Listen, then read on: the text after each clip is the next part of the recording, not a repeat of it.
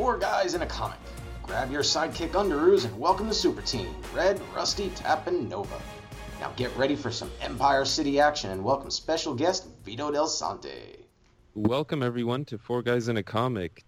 You guys know how much we love indie comics, uh, whether it's Image, you know, any of the publishers out there, but we also love supporting people who are starting Kickstarters or just, you know, publishing books that aren't published by uh, a usual comic publisher. And today, we've got a very special guest. Uh, welcome, Vito Del Sante, to our podcast, our little show. Yay! Yeah. Welcome, Vito. Welcome. Hey, what's up, Vito? Hi. Now, uh, why, why don't Sometimes, you let sometimes the... I'll give you. Uh, sometimes I like to give the hey. hey, hey, hey. I guarantee everyone listening said it back. Uh, yes, yes. You got two snaps. So now, Vito, why don't you let the uh, good people out there know what you're working on, um, what you've done, stuff like that. Um, what I've done, um, I've been a writer for about ten years.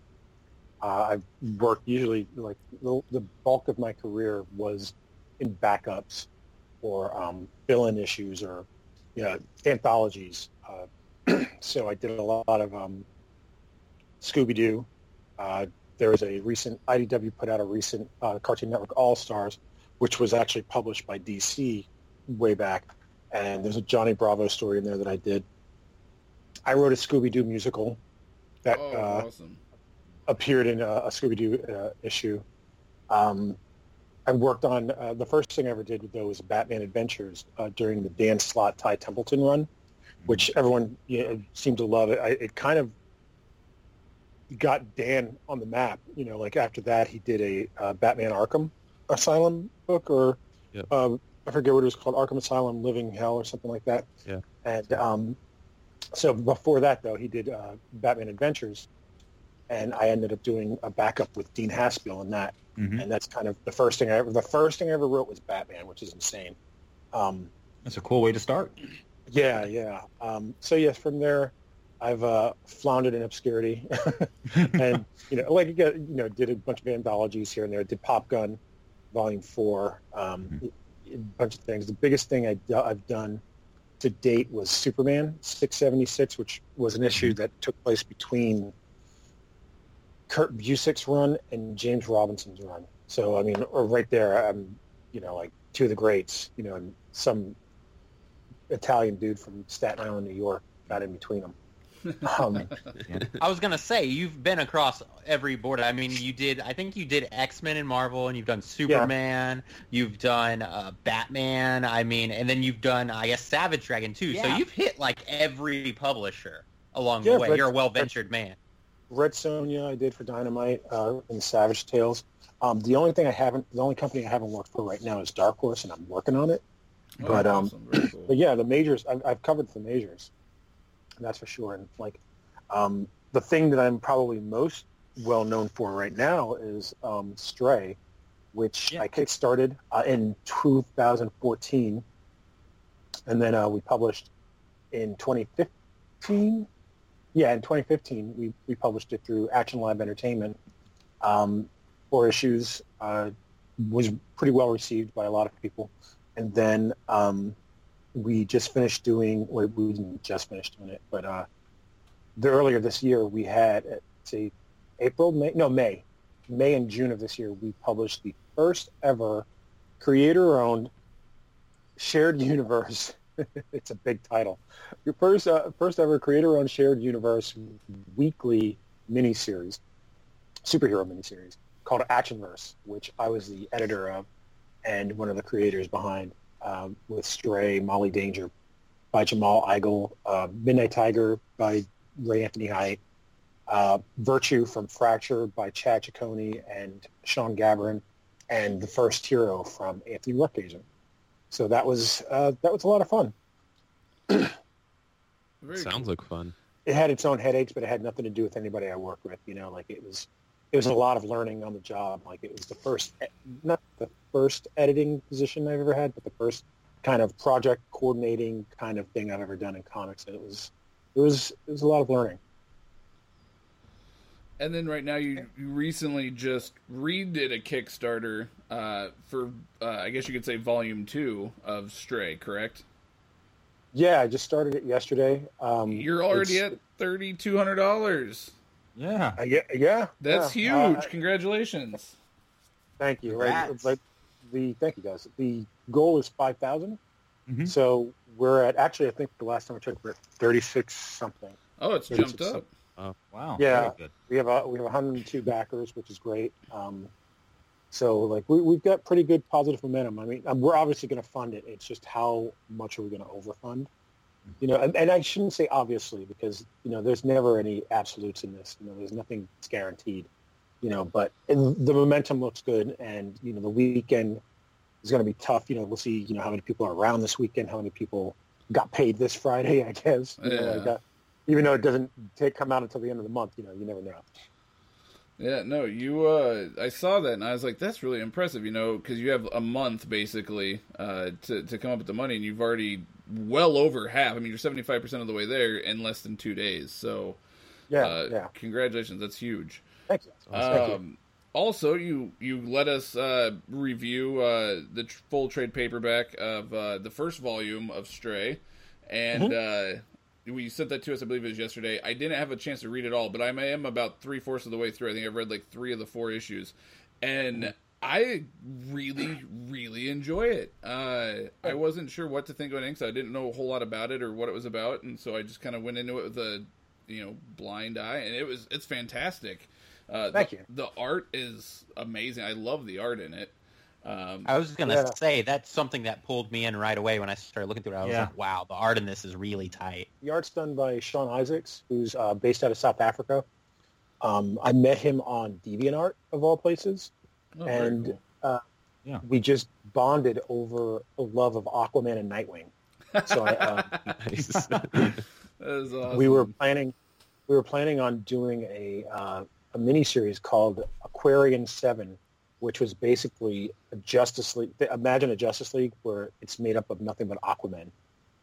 You know, so it's like seven people with aquatic-based powers and stuff. You know, so so we were we were developing that, and then um, I was developing Stray on the opposite side, and he was a, he was a fan of it. Um, I didn't realize, you know, what he had said many years later um, that he was always trying to figure out how to get his love of dogs into a comic book, and uh, here I was with the concept already, you know. So he just, you know, when we we had to kind of move on from the first artist that we had, and Sean really just took it by the took the bull by the horns and just ran with it, redesigned every character, you know, and he's he changed the story too. Like the story was uh, supposed to take place in like '89, but now it takes place in like you know the present. You know, like Yeah. uh, it could be yesterday, it could be tomorrow.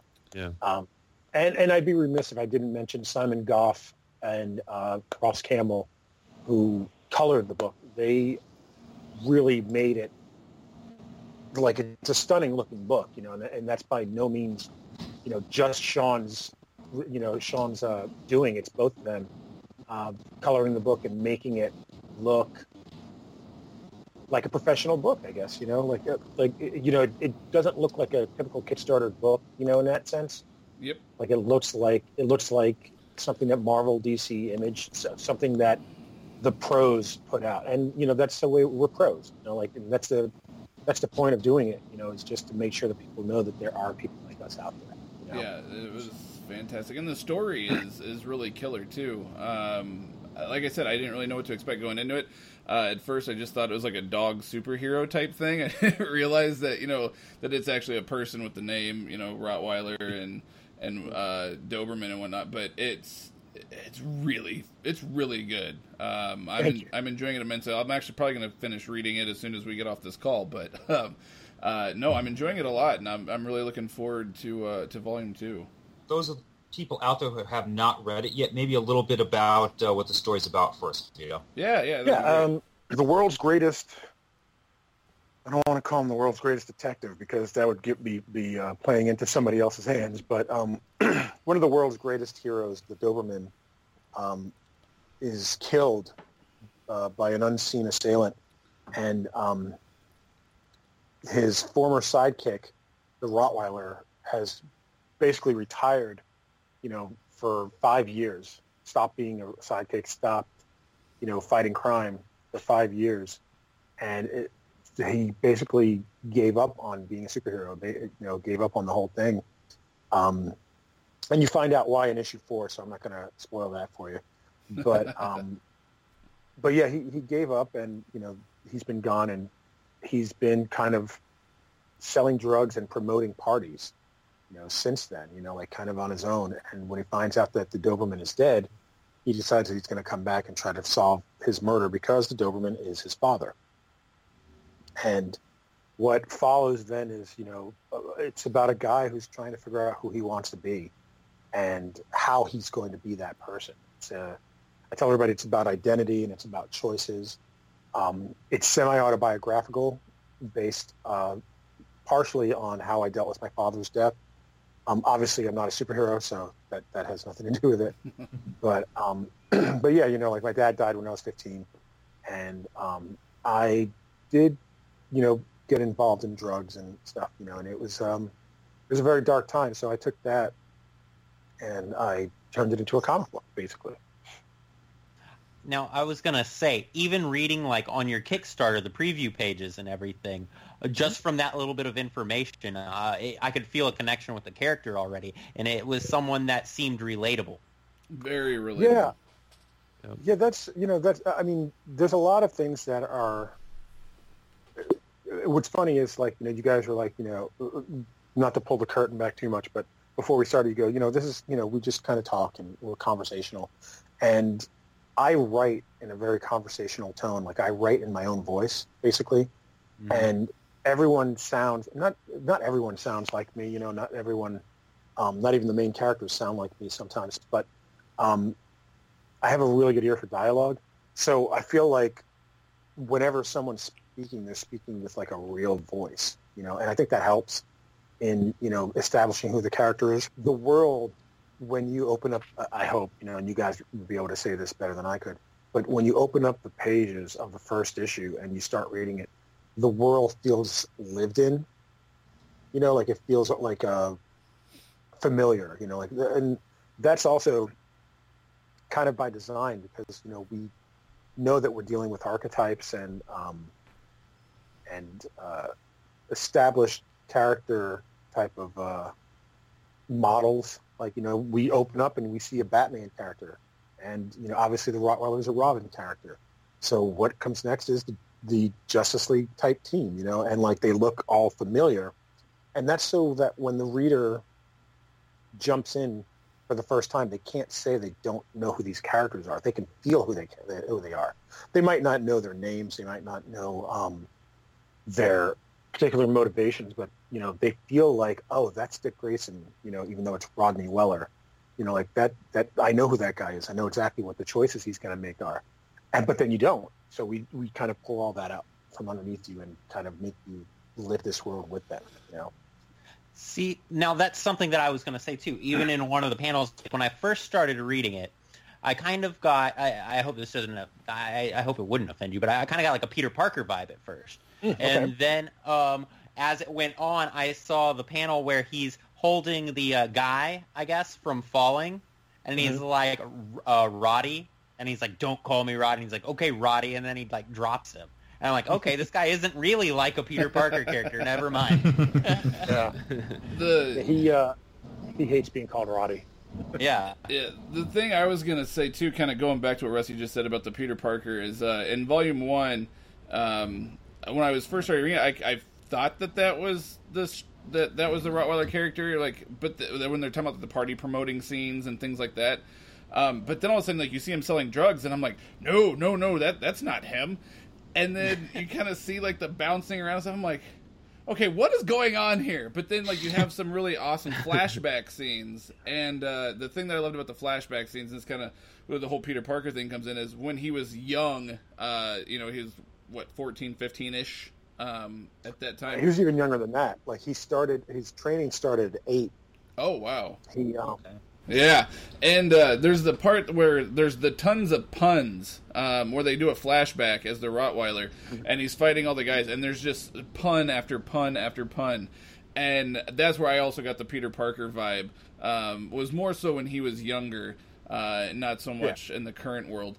But I was just, I honestly, I was laughing out loud at some of these puns, and I'm just like, this is wonderful. Like, I just, it was awesome. The writing, like you said, is it felt very real. It felt um, like you could relate and hear their voices. So it was, yeah, definitely. Awesome.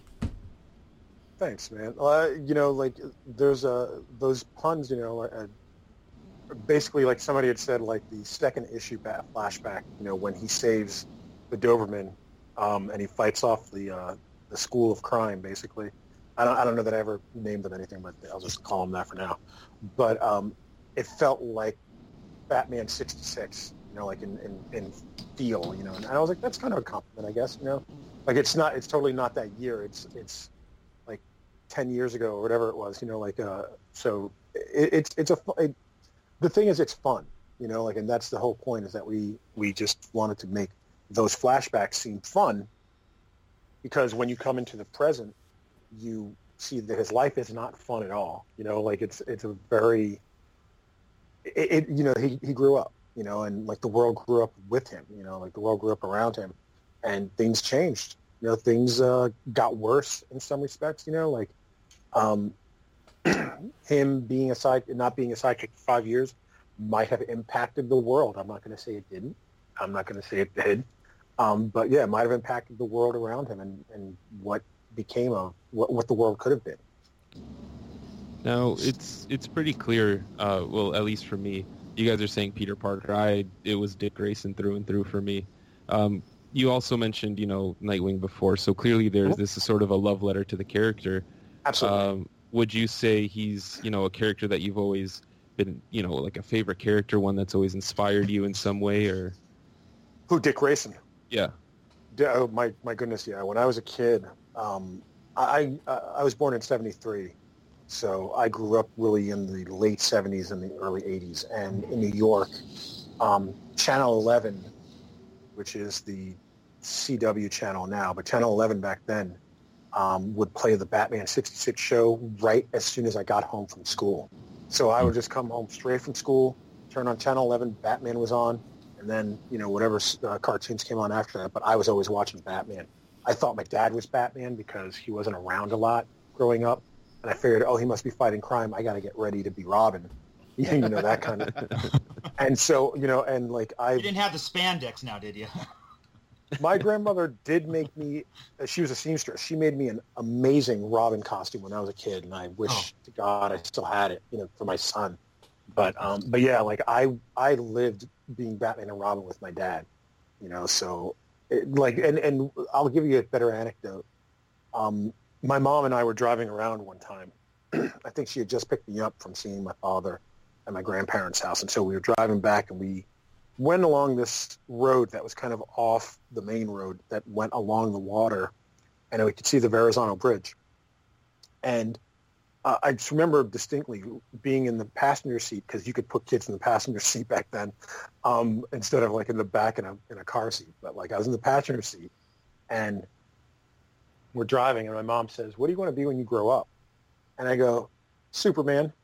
and she didn't want to hurt my feelings. She didn't want to like you know break my my heart or anything. But she was like, "Honey, you can't fly. You can't be Superman." And I said without hesitation, immediately, I said, "All right, I'll be Batman." so so yeah. Now, was this so, around the time? Was this around the time that the Superman the movie came out? uh, probably. Probably. Uh, probably not too far after. Yeah, like I would say like seventy nine, maybe. Yeah. you know, so yeah, it, w- it would have been round about that time, if not like the second Superman movie. But yeah, yeah like uh, you know, Christopher Reeve. You know, mm-hmm. what can you say? But like, I um, I was very cognizant of comics. You know, that young. You know, yeah, like su- Super Friends. You know, everything. Mm-hmm. So so yeah, and and Robin was just you know, Robin was created specifically for little boys and little kids really to relate to. You know, like you know, we can't we can't be Batman because we're not old enough, but we can be Batman's best friend. You know, was the whole point of Robin's creation, and Bucky by extension, and Toro, and all the other sidekicks. The whole reason for the sidekick was we can be the hero's best friend. You know, and so I always wanted to be the hero's best friend. I guess I, I'm more attracted, I guess you know, like or like my my stories are, are more geared towards supporting characters anyway. So I've always loved, you know, like the side characters or the sidekick, you know, or you know Lois Lane, you know, like who's not a she's not really a sidekick, but she is a sidekick in a sense. You know, like I've always liked those characters because they seem to inform everything we wanted to know about the hero. And with Stray, you know, it's just again going back to Nightwing. It's all right. Now the the sidekick has grown up. Who does who is he? Who is he? What does he want to be? What does uh, what are his choices? Does he want to be the Doberman? You know, does he want to be the Rottweiler? And ultimately, the the answer is, without really spoiling anything, the answer is he wants to be his own man. You know, he wants to not go the same path. That's the whole point of the name. Like the, the name is he strays. You know, he strays from the path. You know, so he is a stray in more than one way. No, definitely. Like just re- even reading through the, uh, like I said, through the preview pages, you could tell I, I put the name together pretty well with the with the stray thing. And um, but but yeah, Nova, what were you gonna say? Well, I was just gonna ask. Um, you know, you, you mentioned that whole Justice League esque team. You know, you've got like the Sparta female character akin to Wonder Woman. Is there Mhm. any chance that in the future you'll move on from Rottweiler? Maybe we'll get some, you know, older stories of this uh, of this team or some of the individual characters on there. Well, the next volume of Stray, the, the ongoing, begins with a flashback. Um, it's all flashback, basically. It's called the Rottweiler years. And so if we're going to do the Rottweiler years, what we're going to see is we're going to see the formation of the teen team that he ends up, you know, creating called uh, Teen Aegis. You know, so yeah, we're going to see we're going to see more of the the Aegis uh, mentor characters. We're going to see the teenagers, you know, like fully. And I have every hope. Um, I, I can't say that I have every intention because there are stories that I want to tell first.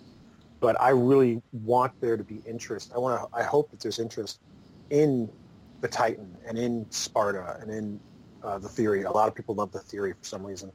Um, he, he's a lot of fun. Um, but I hope that there's interest in those characters so that we can maybe spin them off, uh, do one shots. You know, I know Sean wants to do one shots for Sparta immediately. You know, and um, uh, we have a couple of creators that we've contacted saying, look, if we can pay you to do a one shot, you know, of this character, you know, not only are we going to, you know, you know, put it out if we can, but um, we're we're open to talking partial ownership, so that way, you know, you feel like you've created something, and you know, you can, you know, keep working on this and stuff. You know, No, very nice. Yeah, I mean, you know, it's not like people need my creations to become a creator and stuff, but when you when you deal with a character that is largely undeveloped, you want to, at least we want to, kind of make it so that the person that works on it has an investment in that character to flesh them out even more than we could, you know, even at this point. Very cool. So for volume one, for those that want to go back and you know they're they're not as lucky as us to to have the file, um, where can they get it? Do you have it on Comixology? Uh, Oh yeah, is it in like any of the major bookstores? it's. I mean, it's still available from Diamond, so your books, your comic book store can order it. Okay. Um, it's at Amazon. It's on BarnesandNoble.com. Um, it is on Comixology. It's also on Comic Blitz. You know, I think the Ah, I think the Okay. individual individual issues are on Comic Blitz. Um, and from what I understand, if you sign up with Comixology Unlimited, you can read the first issue for free. Oh, very cool. Very cool. And now's a good time for everybody out there listening to go ahead and uh, talk to your shop and uh, request uh, Volume 2 to be added to your pull box. That's true. Now, for volume two, is that going to be also through Action Lab, or do you guys not Oh, yeah. know yet? Oh, okay, it is going to remain Oh, no, through no, no. Action Lab. Yeah, the, like the the idea is that you know it's funny because people are like, "Hey, is it still at Action Lab because you're doing a Kickstarter?" Um, if you read the Kickstarter, it does say that Action Lab is involved. You know, like you're- they're you know part of the people that are um, involved in the, even though it's not an Action Lab Kickstarter, it's my Kickstarter. They are involved heavily in it. Um, they're the ones printing the books. They're the ones doing the fulfillment. So yeah, they they have to be involved. But yeah, like the the um, the book doesn't have a schedule yet. You know, we want to you know raise this money to start working on the book. You know, the first three issues are already written. Uh, fourth issue is being worked on. The fifth issue is being worked on. So you know, we are ready to go. Um, Sean has already started layouts, as you can see on the Kickstarter page. Um, so it's not. Um, we just you know we can't work for free. You know, like like it, would be nice, but we can't. We, if if comics were so lucrative in terms of sales for the indie books, you know, like if they were so lucrative that we would just make the money on just selling the comics, that'd be great, and we could probably n- not require page rates or anything like that. But uh, that's the, the world we live in, man. You know, yeah. we all have rents to pay, and we all want to yep. eat. Oh, I was going to say, like, so the Kickstarter is basically to raise production funds to start working on the book. We're hoping, hoping to have the first issue out by December. You know, like it might end up being January, February, something like that. I also noticed you do consulting for, uh, I guess, writers trying to get into the comic book medium. I could. I mean, you know, like I, it's here's the thing. I, I, am very weirded out by the idea that I'm somebody that has any kind of mentorship or you know any kind of knowledge to offer someone else. You know, because I feel like I'm still learning every day.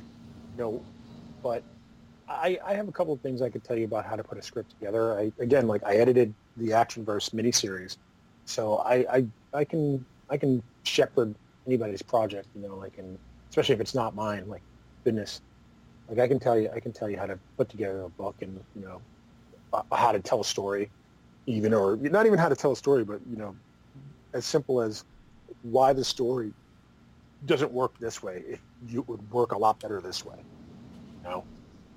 Yeah. And so, I mean, I don't know that that makes me an expert or anything like that. I, I would never go so far as to say that, but um, I can help people. You know, like I'd love to. I'd love to help people. You know, I, I read people's scripts for free. you know, all the time.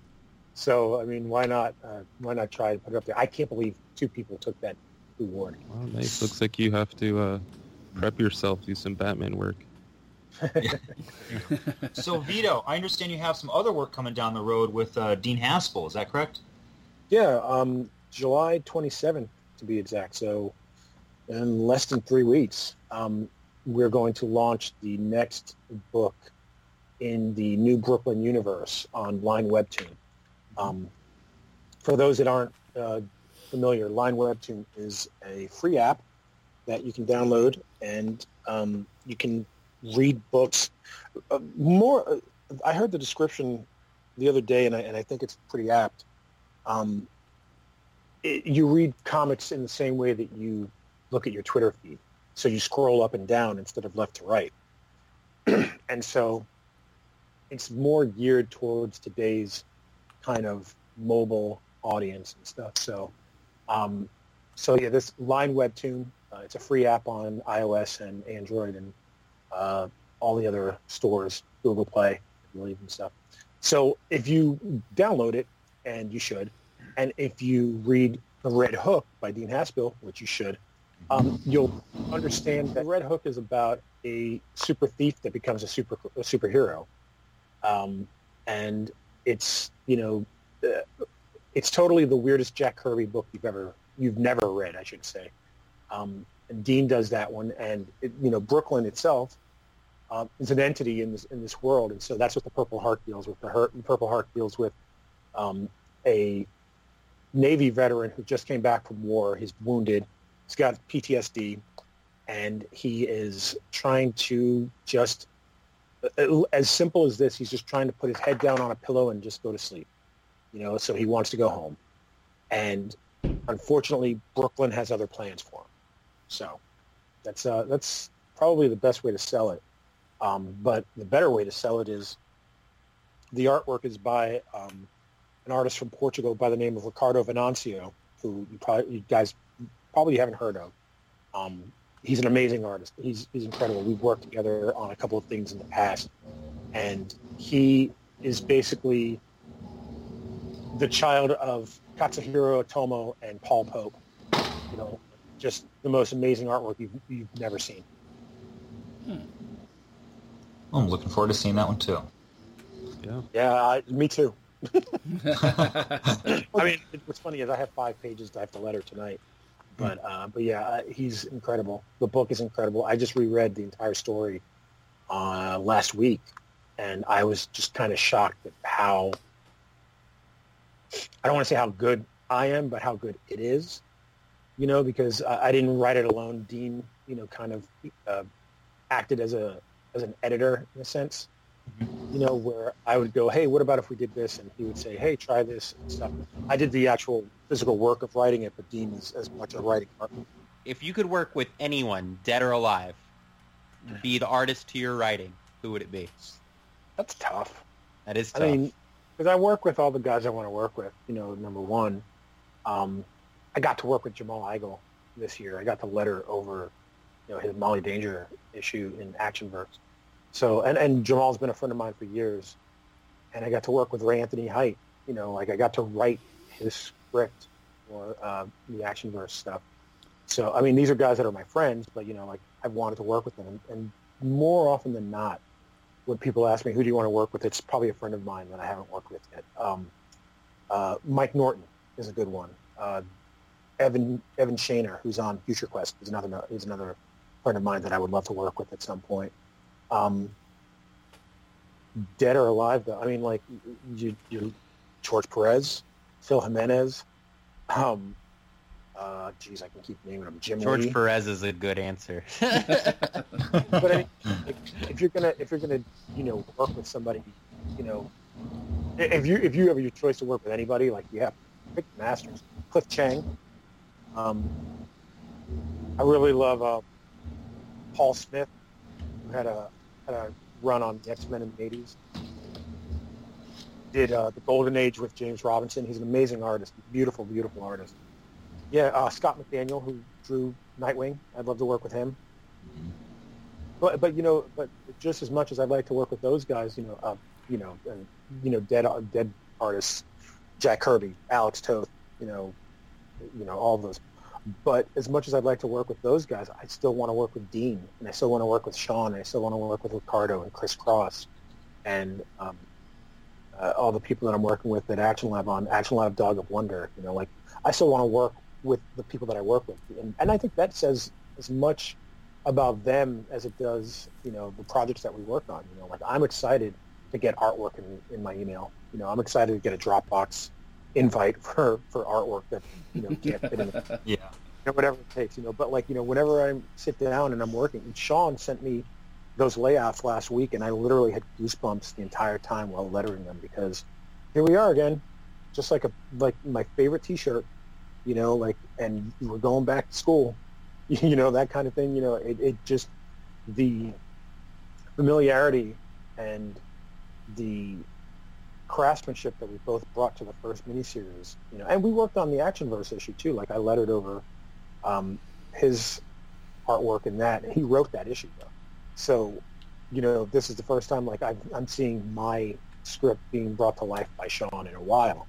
So it's um it's always exciting, you know. So I I'll- I'll take the guys that I work with now, um, Mike, Evan, uh, you know those guys. I'll, I'll take the, Phil Jimenez, Cliff Chiang, Paul Smith. You know I'll take those guys. You know sure, but like, um, give me more Sean Izaakse.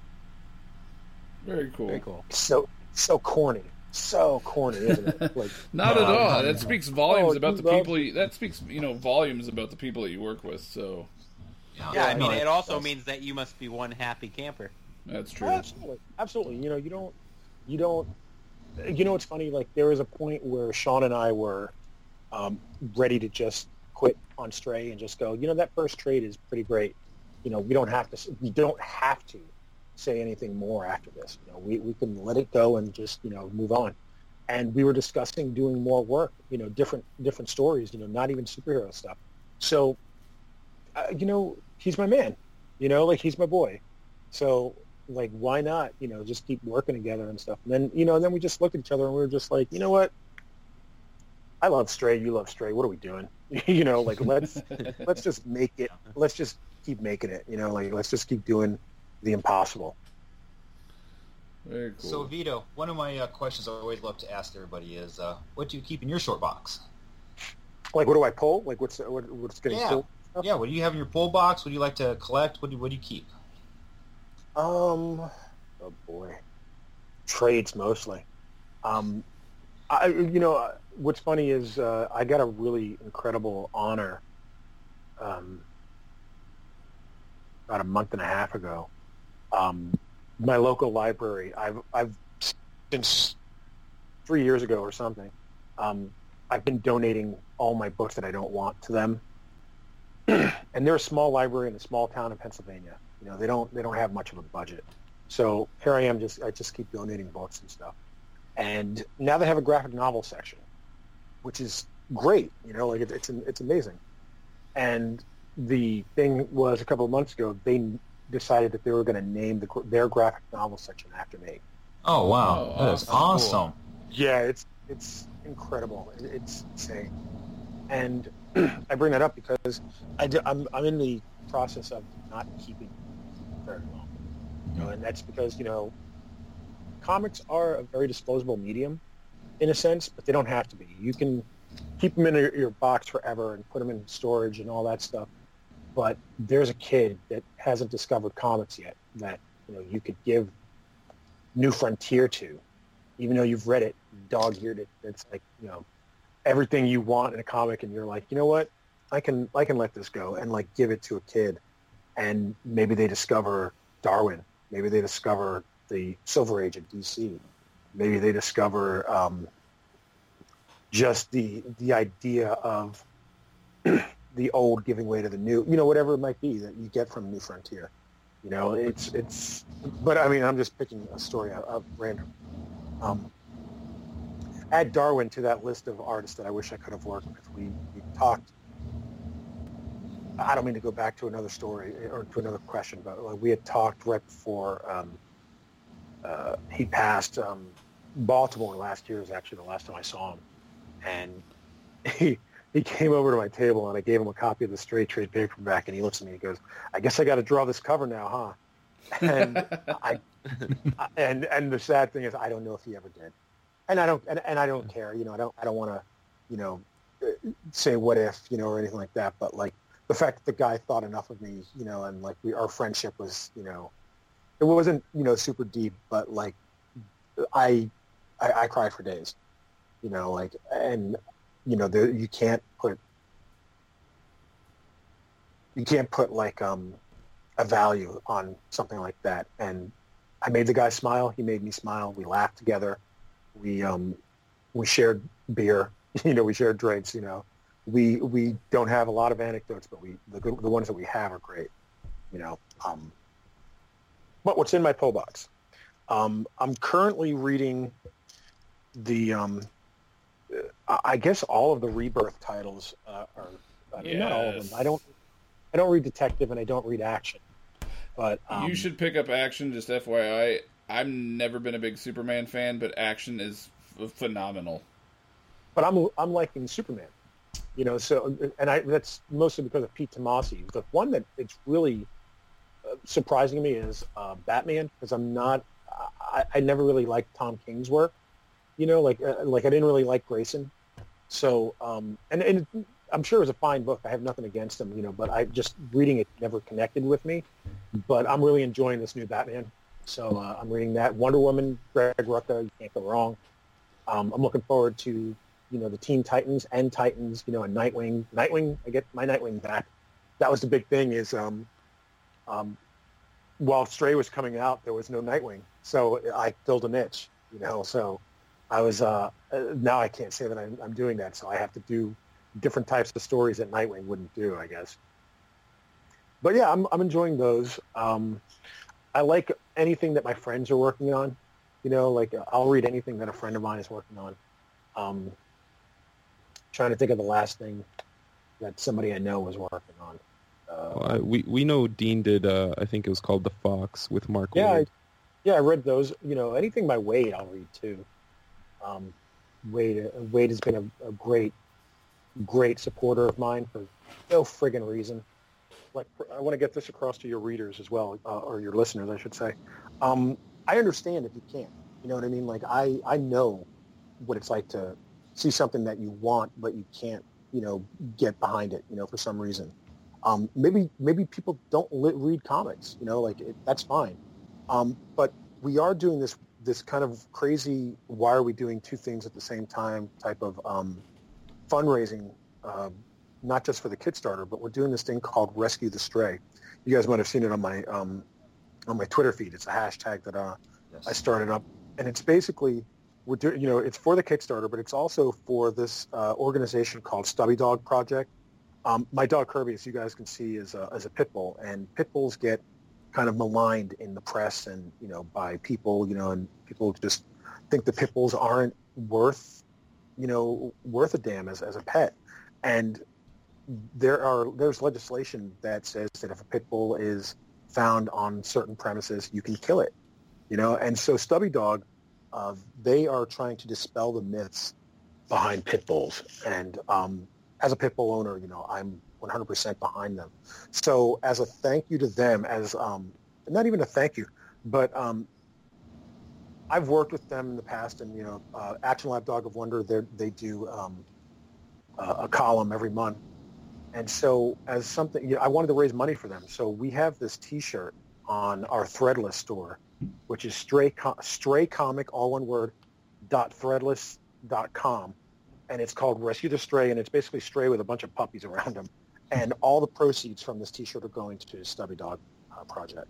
So again, you know, if you if you look at a, a Kickstarter and you're like, well, that's a lot of money for that reward, you know, I can't really afford that, or um, I don't know, I've never read this book, I, I can't really get behind it. But you do think that you know, pit bulls shouldn't be killed for no reason other than being a pit bull, then maybe the T-shirt is something that you want to get behind. And so I totally encourage that. I understand, you know, like that I'm basically pulling people away from my own fundraising for my book, but at the same time, I'm cool with it. You know, I want to, I want to raise awareness for this charity. So Very cool.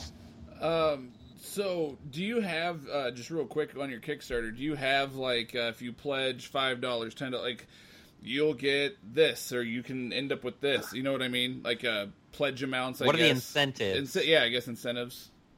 Oh, well, you know, we have three different covers for Stray Volume 2, Number 1. Um, one is only for Kickstarter.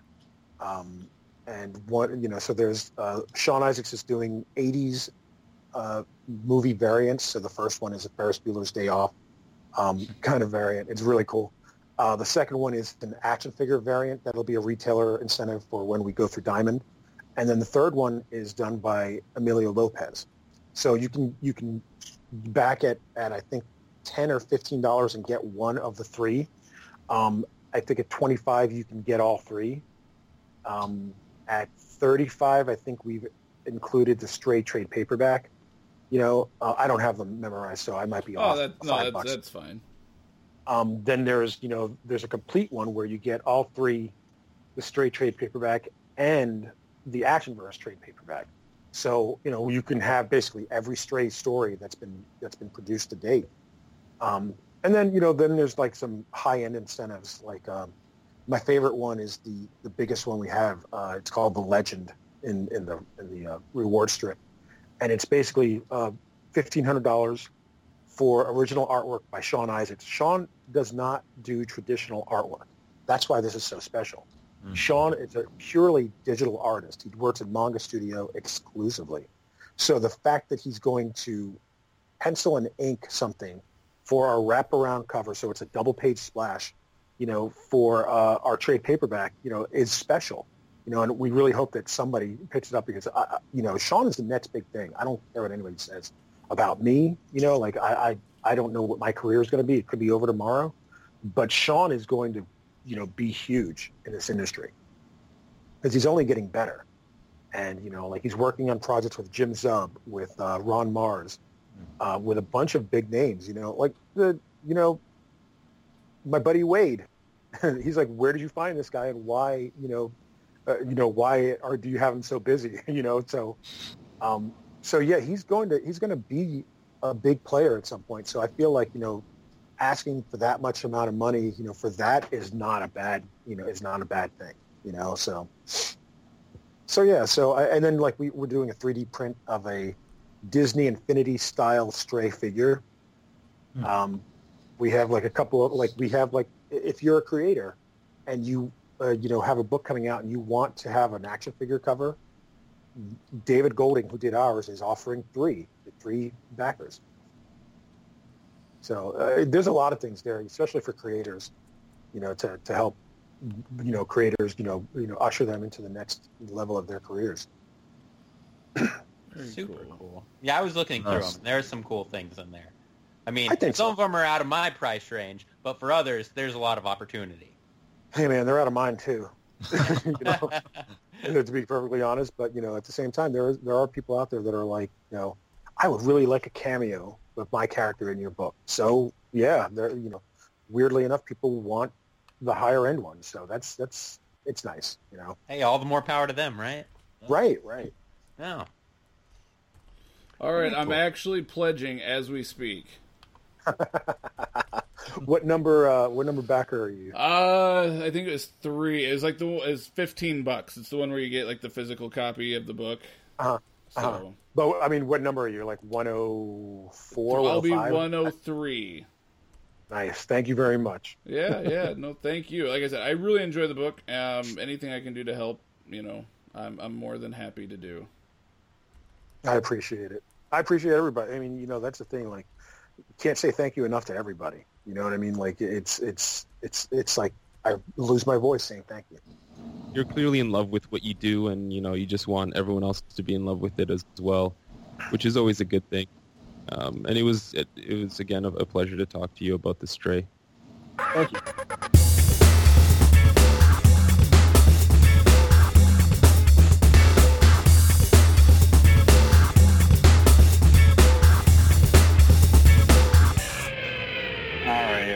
Well, we just had a wonderful interview, and it is that time of the show where we talk comics. I'm excited. Me too. Yes. Yes, you too.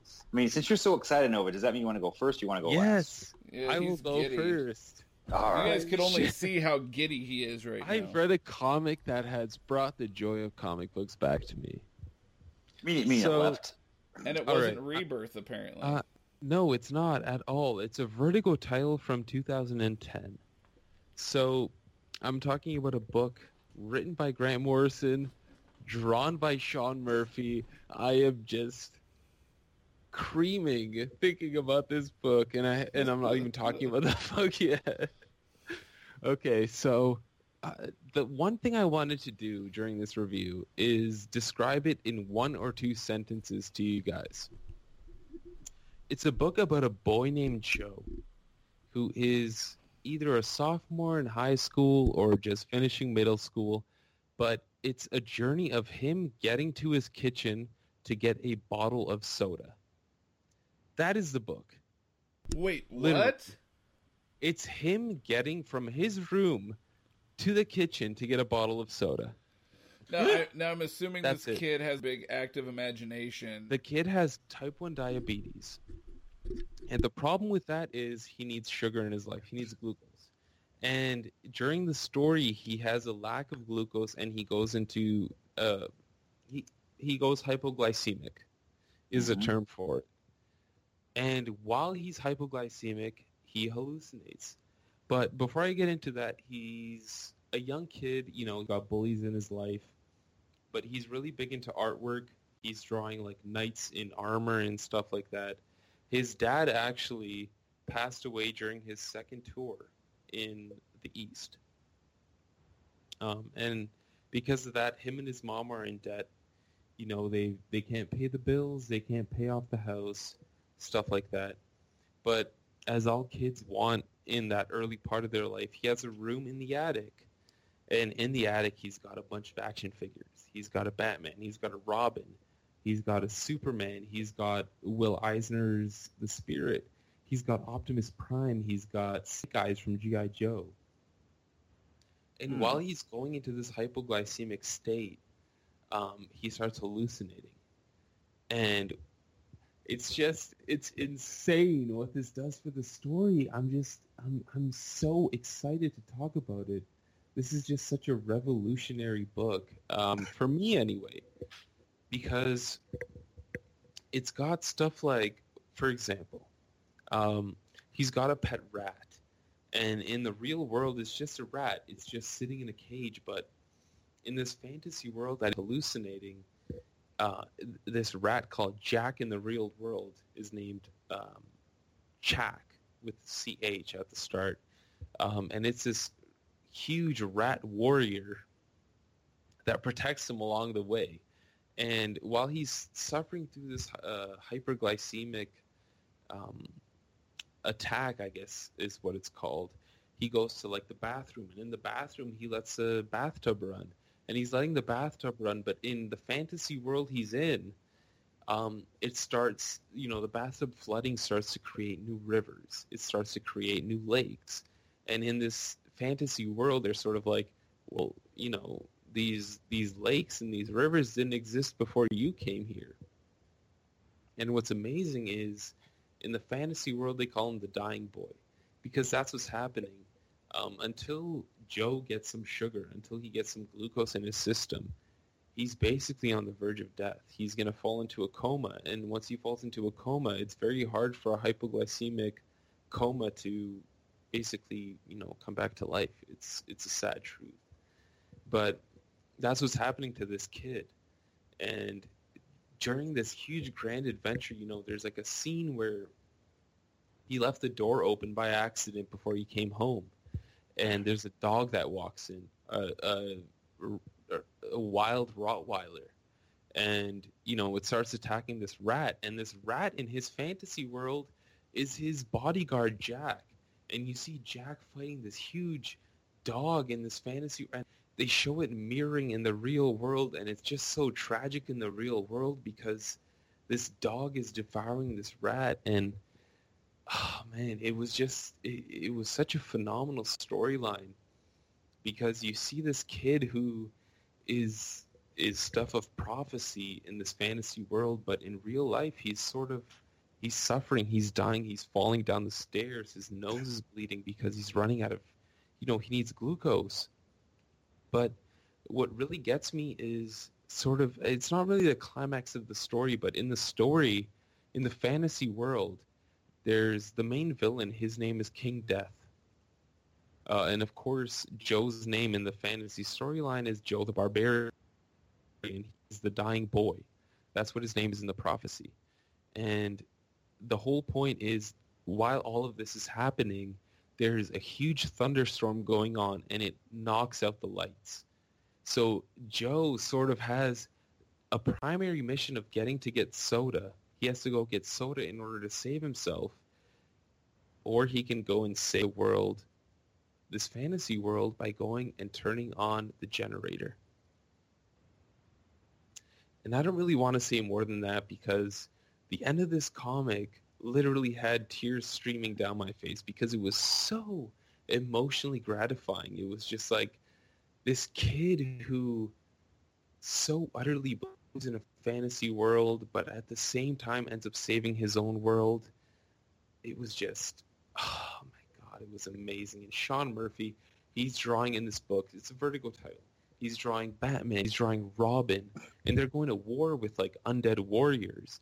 He's drawing the Teenage Mutant Ninja Turtles. He's drawing Optimus Prime, Snake Eyes. Will Eisner is the Spirit, and they're all like this huge army of kids' toys going to fight this undead army while this kid who is like basically the Jesus of this fantasy world going to save it and as soon as I finished it, I read it digitally, I purchased it online, and I can't wait to read it again. If you haven't read Joe the Barbarian, you should. It will change your life. It will change your kids' lives, in all honesty. Oh, Um, you sold it. I hope I haven't been ranting too long. That's all I wanted to say because literally if I talk more about it, I will shed tears. It was like me as a kid with my toys, just so happy about it. It was phenomenal. Is it like a one shot? It's right. I should say that it's an eight issue limited series. Okay. Started in 2010, ended in 2010. I think maybe 2011. But yeah, it was an issue limited series, and I loved it absolutely to the end.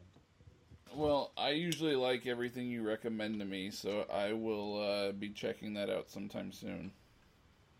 Yeah, I mean, literally, if you want to explain it to someone in less than a sentence, you say it's about a kid going to get a can of soda from his kitchen. And from there, oh my god. Oh my god. It's amazing. Anyway, whoever's next, go ahead. Uh, yeah, I guess I can go. Um, so kind of, I guess piggybacking off of Vertigo, uh, I'm trying to think. I'm like, what have I even read recently besides Rebirth? Um, and the only other things I've read was Old JLA, and then what I'm going to discuss tonight, which is the original Hellblazer series. So I went back because I, I started Hellblazer like in the 200s issues is kind of where I first ever read a Hellblazer issue. So I was like, okay, I need to go back and actually read um, these, you know, beginning issues. So I went back and I read the f- trade paperback of the first uh, nine issues, Nice. and uh, it's Jamie Delano did the did the story, uh, Steve Dillon art, um, and it's well the artist kind of jumped around. There's a few artists, but uh, Yep. it's really good. The story was freaking phenomenal. Um, obviously, everyone kind of knows who John Constantine Hellblazer is at this point, so I don't really need to dive into that. But um, it starts off like Constantine's already been an established magician right when this book starts. Um, he's not, so there's not really an origin story. They kind of hint at things about his origin, but he's already haunted by his past at this point. Um, and it talk and like the first arc is like him trying to save his niece, and then they kind of go on from there. Yeah. You get introduced to Papa Midnight, and um, it's just really, really good, and it sucks you in.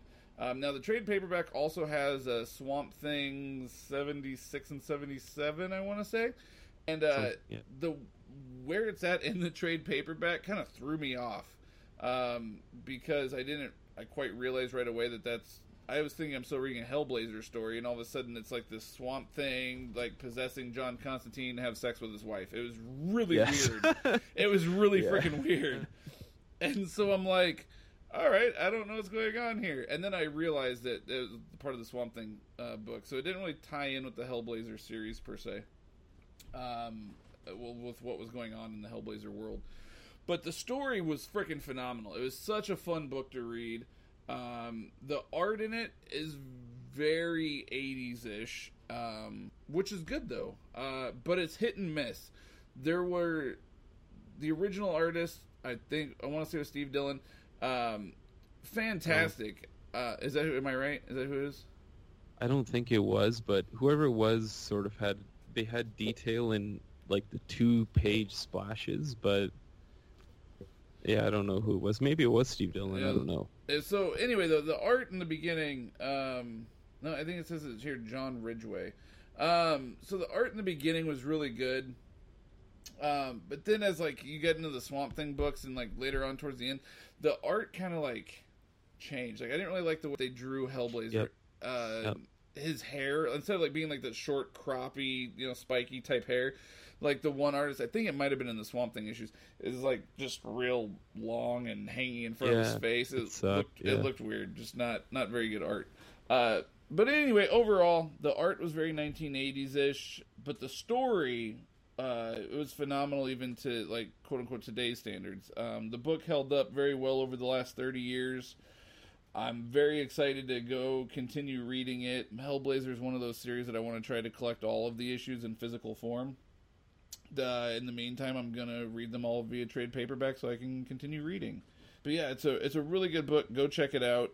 You- You're not gonna you're not gonna go wrong with some Hellblazer, that's for sure. So Now, with the issues you read, um, he hasn't accessed sort of the techno magic verse yet, right? no, nope, nope, nope, Okay, so this was like him going. Did he go to hell and sort of deal with no.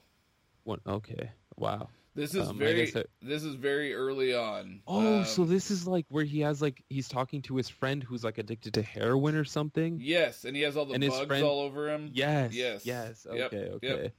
Wild stuff. Man. and and like he's oh, haunted, shit. and he's haunted by like the ghosts of his past, Yes. and like literally, literally haunted literally uh, by the ghosts of his past. insane. And uh, the first arc is him trying to save his niece from the Yep. guy that wants to marry you and give you his ring, and really he just he's killing little girls is what he's doing. Yeah. Um, and then the second arc is where he saves his buddy and he takes his buddy to Papa Midnite and you get to meet Papa. You see who Papa Midnite is. Um, you see the zombies, uh, the voodoo zombies that Papa Midnite Yeah. keeps in his Yeah. basement. yeah. Um, so yeah, it's Wow. it's a fun read. The And- art took me a little while to get used to. I'm not gonna lie. Uh, but now I can't see it any other way. Now, if I saw the art with what I would Yeah. normally, It becomes yeah, yeah. It becomes like your your Hellblazer art. Yeah. Exactly. It's kind of like same thing with like Hellboy. When you first read a Hellboy, you're not you're the art. You're kind of like it's good, but like it's different. It's way different than anything you've ever read. Yeah. Um, but after a while, you're like, it can't be anything but this. Like this is my Hellboy. Same thing with this. It's very much Hellblazer Yeah. art. You can't. Hell. Yeah.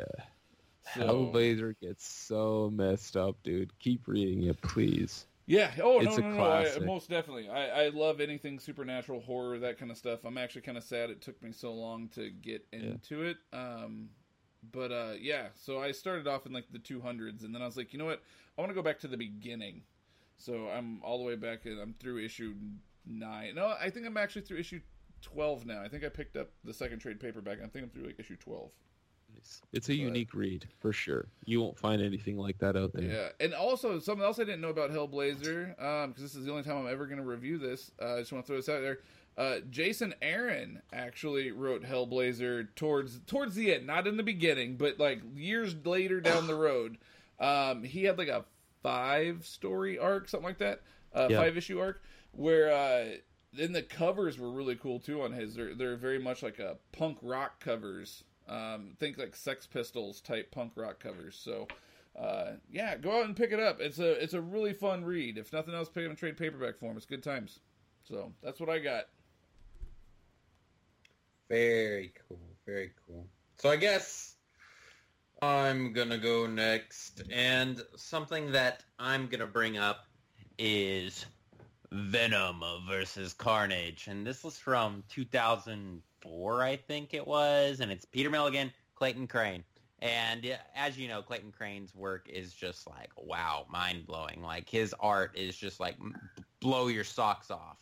Um, and he does most everything on a digital level, which I think he I think he does everything on a digital level. But this series is interesting enough. It's only a four part series, and you know, it's everything you thought it could be in a symbiote series, but not really because nothing really happens in it. Besides, we get the introduction of the character Toxin, who coincidentally is named Patrick Mulligan. I don't know how much thought went in Peter Milligan, Patrick Mulligan. Yeah, um, maybe a little bit biased there, but we got this character Toxin who's really cool, and the whole premise of it is Venom is trying to prep Carnage to become a father, basically. Um, as you know, Venom sprouted Carnage as his offspring, and this whole story is about Carnage sprouting a new offspring. And this is the 1000th symbiote. I don't know why this made it so significant in the story, but apparently every 1000th symbiote is something special and can go both ways. And they're both worried the whole time that uh, this symbiote could come back and meet their demise. Um, Carnage just wants to straight up kill it, but Venom wants to nurse it and make it mold it and make it become what he wants it to come. But the whole series is based off of at least the first two issues of Carnage trying to kill this guy after he gives birth to the symbiote toxin. Um, you know, it, it's weird that we're getting introduced into this new character, but in the end, the series really wasn't that bad, and the art pretty much overshadowed everything. The writing was kind of weird, but like I said, the the art was just like, wow, I got to keep reading this to see what else he drew, and um, we had appearances from Spider-Man in it. We had Black Cat as pretty much a main character in it.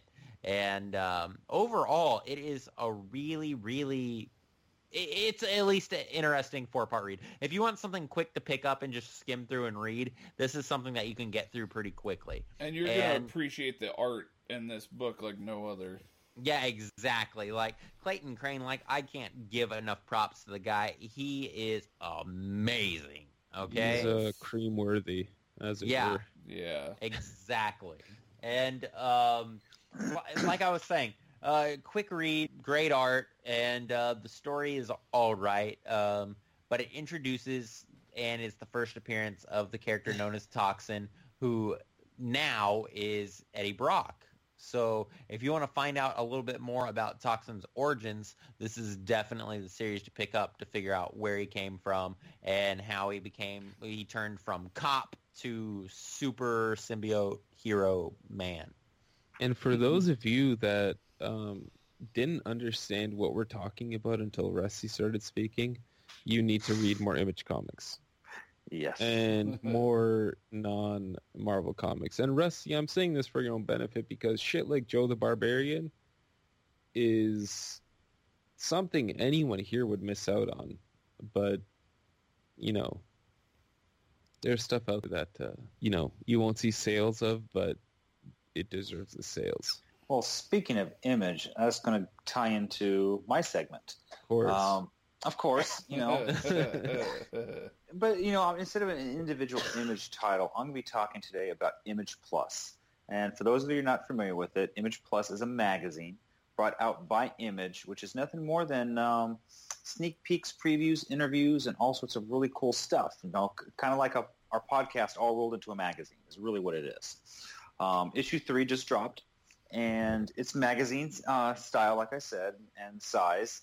So don't go out buying a uh, regular size bag and board for you. You need to get a, a magazine bag.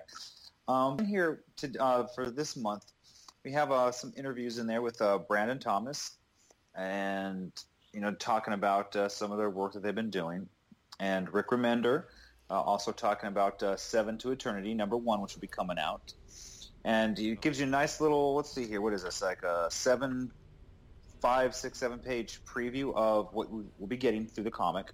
And I have to say, it looks really good. That art, I really enjoy in it, and even the cover of Image Plus this month even has some of uh, Remender's work uh, on the front of it. Yeah, the artist is uh, Jerome Opeña, yeah. Yes. And from there we go into uh, Hadrian's Wall, issue number one, um, by Kyle Higgins. And again, that's another issue that uh, it looks like it could be interesting. It's going to be hit and miss, I think, for me. It's either going to end up being really good, or it's like after the first issue, I probably won't go back to it. So it's it's really hard to tell from this preview. I don't know. What did you think about that one, Noah? Because I know you read Image uh, Plus this month. And the four page, it sort of seems like the four page previews end before a cliffhanger. Do you know what I mean? Yeah. Like the next page is going to have the cliffhanger, and, and we just there. sort of don't get to it. Yeah. Um, but the art in that Kyle Higgins series looks phenomenal. Yeah, no, the um, art's not too bad. I'm on the same uh, page as you though, waiting, yeah. waiting to see what happens. Because, like I say, the cliffhanger was missing, so it's going to be hit and misses. I'm either going to really love it, or I'm just not going to enjoy it at all. Um, but from there, it uh, goes straight into uh, Glitter Bomb by uh, Jim Zub. And for those that aren't familiar with it, stay tuned to a podcast we have coming up with Jim. Um, just talking all about this stuff. I'm going to tell you, it, it looks like it's going to be a really, really great read. Make sure you uh, get that one into your pull list because you know you read the storyline to it and it's like, wow, okay, this is pretty cool. It looks like this is something that's going to be a, an image must read. And, and that takes us to the middle of the magazine where you get a nice full page poster um, that you can take out if you wanted to for Paper Girls. I love and that. Yes, and I don't, if none of you have read uh, BKV's Paper Girls, you're really truly missing out. Uh, I want to say issue seven is dropping this month, if memory is correct. Yep. And it's just it's outstanding. I would have never thought. I mean, I picked it up on him, and as soon as I read it, you know, I had to go back out and get the rest of it. It was just like, wow, this is a really great story, and check that one out. Then following after that, you have a nice little Chew preview for those people that aren't familiar with Chew and have never read it. Um, there's a nice little, I want to say it's like a five-page preview of basically what Chew is all about and how there was a bird flu outbreak, killed millions of people. It's illegal to eat chicken, and how the FDA is the most powerful agency on the planet, and you know, just a little talk of, of about the series to try to get you hooked into it. Um, from there, it, um, this month it talks a little about uh, Sara Kenney's uh, Surgeon X. Uh, one for me that looks like it's going to be hit and miss. I'm not quite sure. I'll be honest, I wasn't too sold on the art. Uh, the storyline, though, looks like it could be promising. You'll pick up you... issue no one. You'll pick up issue one. Oh, I will. Sure. No, I, will definitely pick it up. It's just going to be one of those ones. Will I be continuing on with it or not? Yeah. It's hard for me to say. But one of the articles in here after that that I really thought was really nice to put in was a nice article by uh, Zelda Jackson Ormes, also known as Jackie Ormes, who was the first black woman to make a living as a cartoonist between 1937 and 1955 and it gave a really nice um, biography about her and the work that she's done. And it was all put together by the Comic Book Legal Defense Fund um, for yeah. Image Comics. So really good reading in that one as well. Um, we have an interview in there by uh, Steve Lieber, um, The Fix. And please yeah. go back and listen to our podcast with Steve. Great guy, great issues um, with The Fix. It's a must read. And put it this way, it's going into its fifth printing now. That tells you yep. it's a must read. Okay. We did it before Image Plus. Mine is uh, Nova here. and then, of course, every month, Image Plus will wrap up with a little story by Kirkman called "Here's Negan." Um, of course, Negan from The Walking Dead, and this so in this so one being uh, chapter three we get a nice little story where basically Negan is with his uh, mistress. Yep. And he basically says, you know what, it's over. We're done. And she's just like, F you, goodbye, there's the door. So he leaves, goes home to his wife, and tells his wife, hey, I'm done with my mistress. Oh, you have my full undivided attention now. Um, and he because, seems dedicated. Yeah, and he does because you know his wife's dying from cancer, and he is just all about spending every second enjoying the moments that he can with his wife before she passes. And he's yeah. miserable all throughout it, which is a surprise, as you know the uh, character Negan. And it really had some character development in there, and it really showed you a different side of his personality. You know, and she's yeah. in the hospital bed at the hospital dying, and you know one of the orderlies comes in and is like, "You need to get out of this hospital now." You know, every and he's like, "No, you know, you know Negan's language." and he's like, I'm not leaving. He looks out the window, and it's start of the zombie apocalypse. It is unreal what Kirkman is doing in four pages. Oh, tell each me of the issues.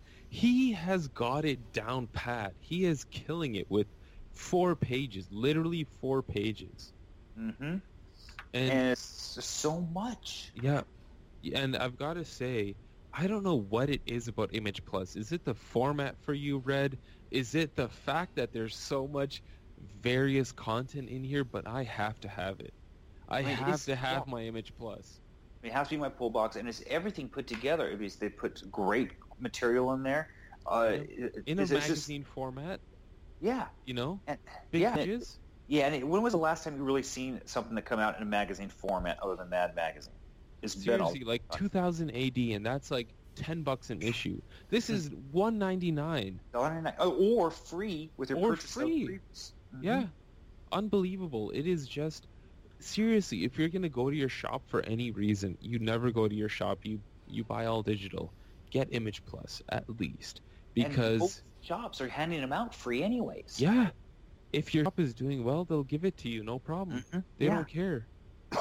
But it is worth even if you pay two dollars I'd gladly pay two dollars for this. It is phenomenal just for the interviews, just for the the production quality, you know, just for the cover. It is beautiful.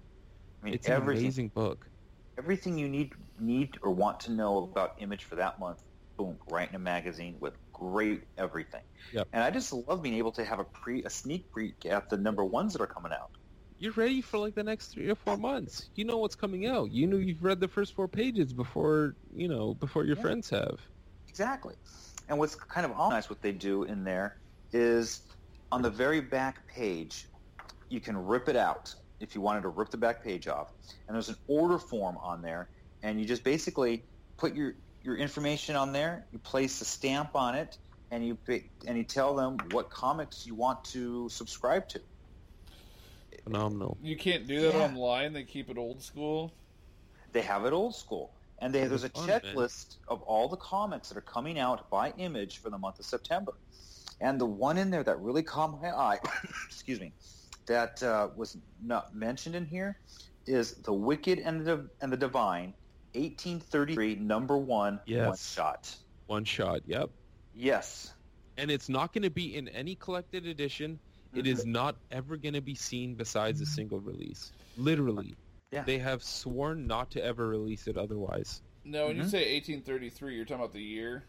The year. Yes, Yep. the year. It is set in the past. Yeah, which is going to be like, whoa. And that's, uh, that's something we, I've been dying for some of the, the past for uh, The Wicked. And Yeah. finally, we're going to get a one-shot with it. You know, And literally, you will never see it again. You either get this one shot or you never find out what happened in the issue. hmm That's how it is. So, so for those of you listening, um, it's on sale September 21st. It even tells you the date. The 21st, go ahead, get that in your pull box now so they can order it for you. Yep. Uh, but it's not just the comics. They have trade paperbacks listed. For instance, like on September 14th, uh, the Fix Volume 1 trade paperback comes out. Grab that while you can. Yes. Seriously, that's going to go into multiple printings as well. Mhm. Really. Agreed. I mean, yeah, if you don't get it, you're SOL. And what else is in there? You know, Think Tank Volume Four, Creative Destruction comes out in trade paperback on the 28th. Yep. So, like, I, I mean, I can't stop talking about it enough. Image Plus magazine has every single thing Yep. you ever need to know about Image, and it just keeps getting better and, and better every month. The first month, this isn't bad. This is cool. Second month is like, wow, yeah, this is, they're doing a good job. This month was just like, holy cow, I want more than once a month. Yeah.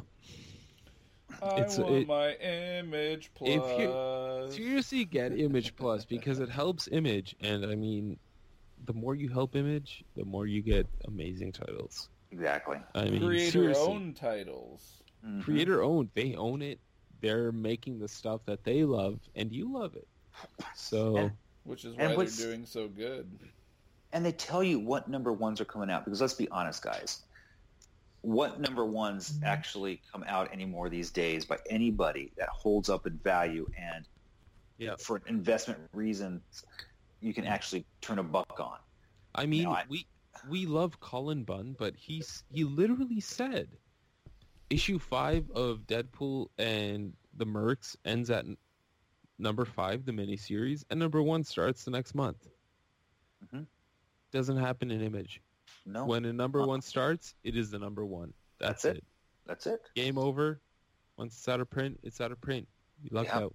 and then volume two will come out i mean i mean I, I remember talking about the fix when it came out and now look at the fifth printing and you just know if you pick up an image number one nine times out of ten you're sitting up there Yep.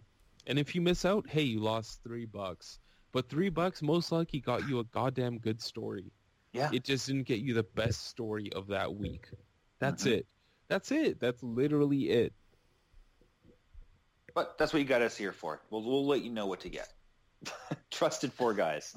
Just by image. By image and old Vertigo because old Vertigo is dope. yes, Vertigo is amazing. Yeah.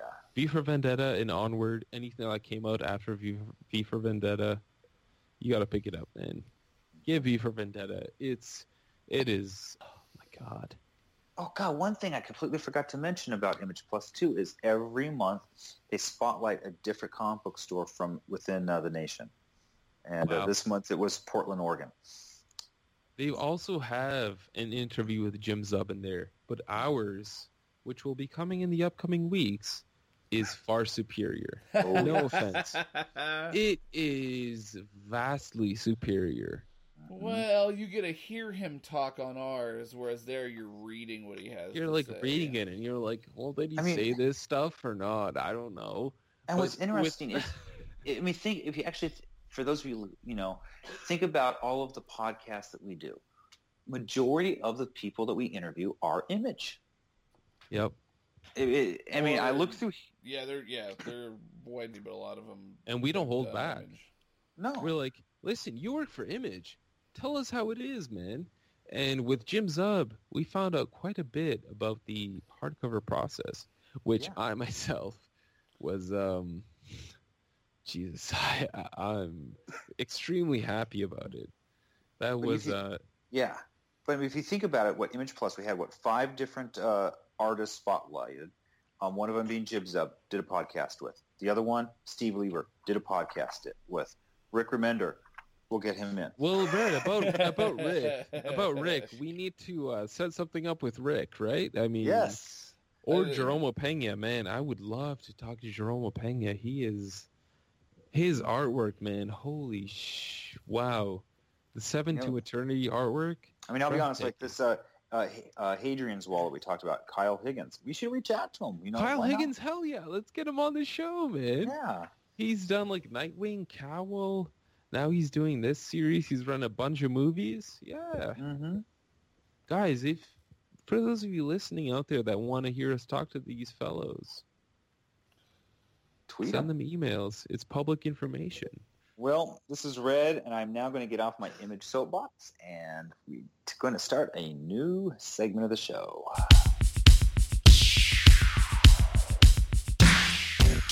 All right, everybody. So we're back for the second edition of We're Not Buying It. And I mean, last time we had it a little more for- formatted, but uh, this time uh, we're, we're going to let it go a little more freely. We are missing Nova, sadly. So oh. I just have tap. Oh, you hear the bell. That means For whom the bell tolls. yeah, exactly. That means it is time. We're it saying goodbye time. to our favorite Canadian. uh. We salute you. uh, so second edition, here we go. Oh my okay. goodness. So what we're doing today is, well, I'll start it off first. I'm not going to give both away right away, okay? Oh. First one, it's a 90s favorite. Holographic covers. Mm. Were you buying it? Are you still buying it? Or is it something that you were ever interested in? I'm going to start with Red because I think he probably has a little more history with this, even though he was sailing the seas in the 90s. well, I remember them coming out really well, and it was the fad. Everybody, you know, had to have one. It was just so cool because, oh my gosh, it's a holographic cover. It's new. It's the exciting thing. And I had some. I had, you know, the X Men because most of them were variant covers to boot. It wasn't the uh, cover A. It would be like cover B or C or something like that. That would have the the uh, holographic sticker or whatever that was on it. And I want to say X Men had it the most, if memory serves correctly. But you found it in a couple Spider Man titles. There was a couple uh, other miscellaneous titles here and there. But it was the cool fad. You know, you had to have it, and you know, then you would have to you know find the get the right angle to get it to move. You know, because it was cool. You no, know, it's, it's super cool, dude. I mean, I remember the holographic things were so huge that I want to say it was like in 90, 90, 89, 90, something like that. I remember going to the mall and it'd be nothing but a store that sold nothing but holographic stickers and art and paraphernalia. And it was always packed. Everybody wanted their, their hologram. yes, yes. That's kind of ridiculous, dude. Yeah, today it's kind of like really? that's cheap. you know, that's the thing. Like those comics go for so little now. You but, uh, do. Yeah. So, Tap, did you have something different on it? Uh, no, because I bought them. Uh, they you were bought them. They were the cool yeah, thing. They I were. Mean, they and I don't care even if they sell for cheap and people are like, oh, whatever. But I don't care. I think they're beautiful. All right, like I still get a kick out of looking at holograms. I have so I collected uh, multiple years in the series of the uh, Marvel Universe trading cards, mm-hmm. and one of like the hardest and rarest trading cards to get were the holograms. Oh yeah, and Really? I have a ton of them, and I still got them. They're sitting over here in my man cave in a little like baseball card book thing, and I love flipping through them. I think I even sent you guys pictures at one point. I like flipping through them, but the holograms, like, they're still so cool to look at. I don't care if it's old and people are like, we have virtual reality now. When you were a kid, that was your virtual reality. You know what I'm saying? Like, No, it was. that was the equivalent to kids having virtual reality today. The holograms were just amazing. Um, I still enjoy them today. I don't care if they're worth anything, and obviously it was a gimmick, or else they'd still be doing it. Uh, but yeah, it was awesome. I, I absolutely loved holograms. I still do. Yeah, and uh, it wasn't just Marvel, but DC, man, they put out some killer holographic cards back in the day as well. And they're Yeah. always the rare chase ones, the ones that everybody wanted because they're harder to get. And it was in the comics, it was in the cards. I mean, Mad Magazine even had holographic covers. Baseball cards had holographic Yep. cards. I Yep. have a Nolan Ryan and Tweety Bird holographic baseball card. That's crazy. Yeah. But you know what? That was the thing. I mean, and if you think about it, it carried on through Pokemon and Magic Pogs. and Pogs. Pogs was a good one. That's Oh, I, yeah. okay. I I, played with a lot of Pogs. Pogs when I was younger. Pogs Uh, I yeah, I wasn't. I didn't collect so many comics when I was a kid, but I did collect a lot of Pogs. Yeah. Okay, Um, so speaking of holograms, I mean, you realize do you guys are aware of like some of the most expensive ones today to get through comics? What? Um, probably the most known one is Wolverine number 75 because in there they had a rare recalled blue hologram. And it was about the size of the trading cards that was on the front of the of the cover. And you know, I want to say it was Wolverine and X Factor, X Men, Excalibur, and a bunch of other different uh, series have like uh, different colors, like a green, a yellow, a blue, a red. It was You know- for uh, Fatal Attractions, right? I th- can't remember. It may have been. Yeah, fa- yes, it was Fatal Attractions. Yes. And anyways, the Wolverine one, for whatever reason, they recalled and I don't remember why. So for that that reason, that blue one is the one that you know is the one to get. I don't. Re- I don't know if it's that one exactly, but what is the issue where Wolverine gets all the adamantium ripped out of him? Because I know it was in Fatal Attractions, That's and May I don't remember. I just remember Wolverine seventy five blue is just one of those things that collectors, you know, if you see it, get it. I think it is that issue though. It In one of those issues, uh, Magneto just goes to town on Wolverine and just is like strip and just like rips it all out of his body, and Wolverine just kind of laying there, and it's kind of crazy. The art is ridiculous in it. Like it's so many sharp points. Yep. But you got to remember, they had, you know, they then there was the Amazing Spider-Man, Spectacular Spider-Man, Web of Spider-Man, and Spider-Man. Those four issues that all came out with a, a web design with different colored covers with that big hologram right in the middle. Yep. And Which- those, what's that? Which issue of Wolverine was it? 75. 75. Oh. Ooh, it's not too bad though. You can pick up a 9.4 for 25 bucks on uh on eBay. Oh, yeah. Which, which cover, which colored hologram is it? Uh oh, I guess. Green. No, it's well, I don't know. It looks blue. Um, Wolverine, the, the near mint hologram, Fatal Attractions. I don't know. It, it actually does not specify. It looks bluish, but I mean, it's a hologram. I don't know. Yeah, it could be the angle of it, Ex- too. Exactly. Because most Uh, of them were green. I saw a black one. Okay, yeah, here I'm pulling it up right now. Um, Here's a E- 9.8 that's black. Here's um, um a couple on eBay. Somebody's selling one on eBay for three hundred dollars for the recalled blue hologram. Sweet Wow. Jesus. Yep. You could get a uh, first appearance Deadpool for that much. Yep. Yep. You know what? It wasn't that's the X Men though. I mean, if you think of like the uh, Infinity, uh, some of the Infinity ones, like Infinity Watcher, Infinity Crusade, they had like the the. It I guess it wasn't really the hologram. It was like the tin foil on the cover. Okay, I see the blue ones now. Yeah. This one, you get a Wolverine 75 Blue Air recalled hologram variant near mint. A lot of six. One of only one of them is the Wolverine. The rest are like the X Force, X Men, Excalibur, X Factor. Um, starting bid at sixty bucks, Mm. but it's still got five days to go. So Yeah, knows yeah. what'll happen over the Yeah, that will that will change most likely. But no, okay, yeah, no, those are definitely blue. I see it now. Anyways, moving on. All right. So, what? I guess the verdict on we are love we buying them. it was yes. We're loving Yes. holographic Yes. covers. You know what? I always thought it would be cool to see like an X Men variant or an X Force variant of a new series. Like even this X Men '92 series, if they had a variant where it was like a holographic cover again. That'd be cool. like just for a throwback, you know, especially on like an X Men '92 series or something like that. That'd be totally appropriate. I'd give a big thumbs up to that. Yeah, I could see that. Ninety, especially that series, it would be appropriate for it.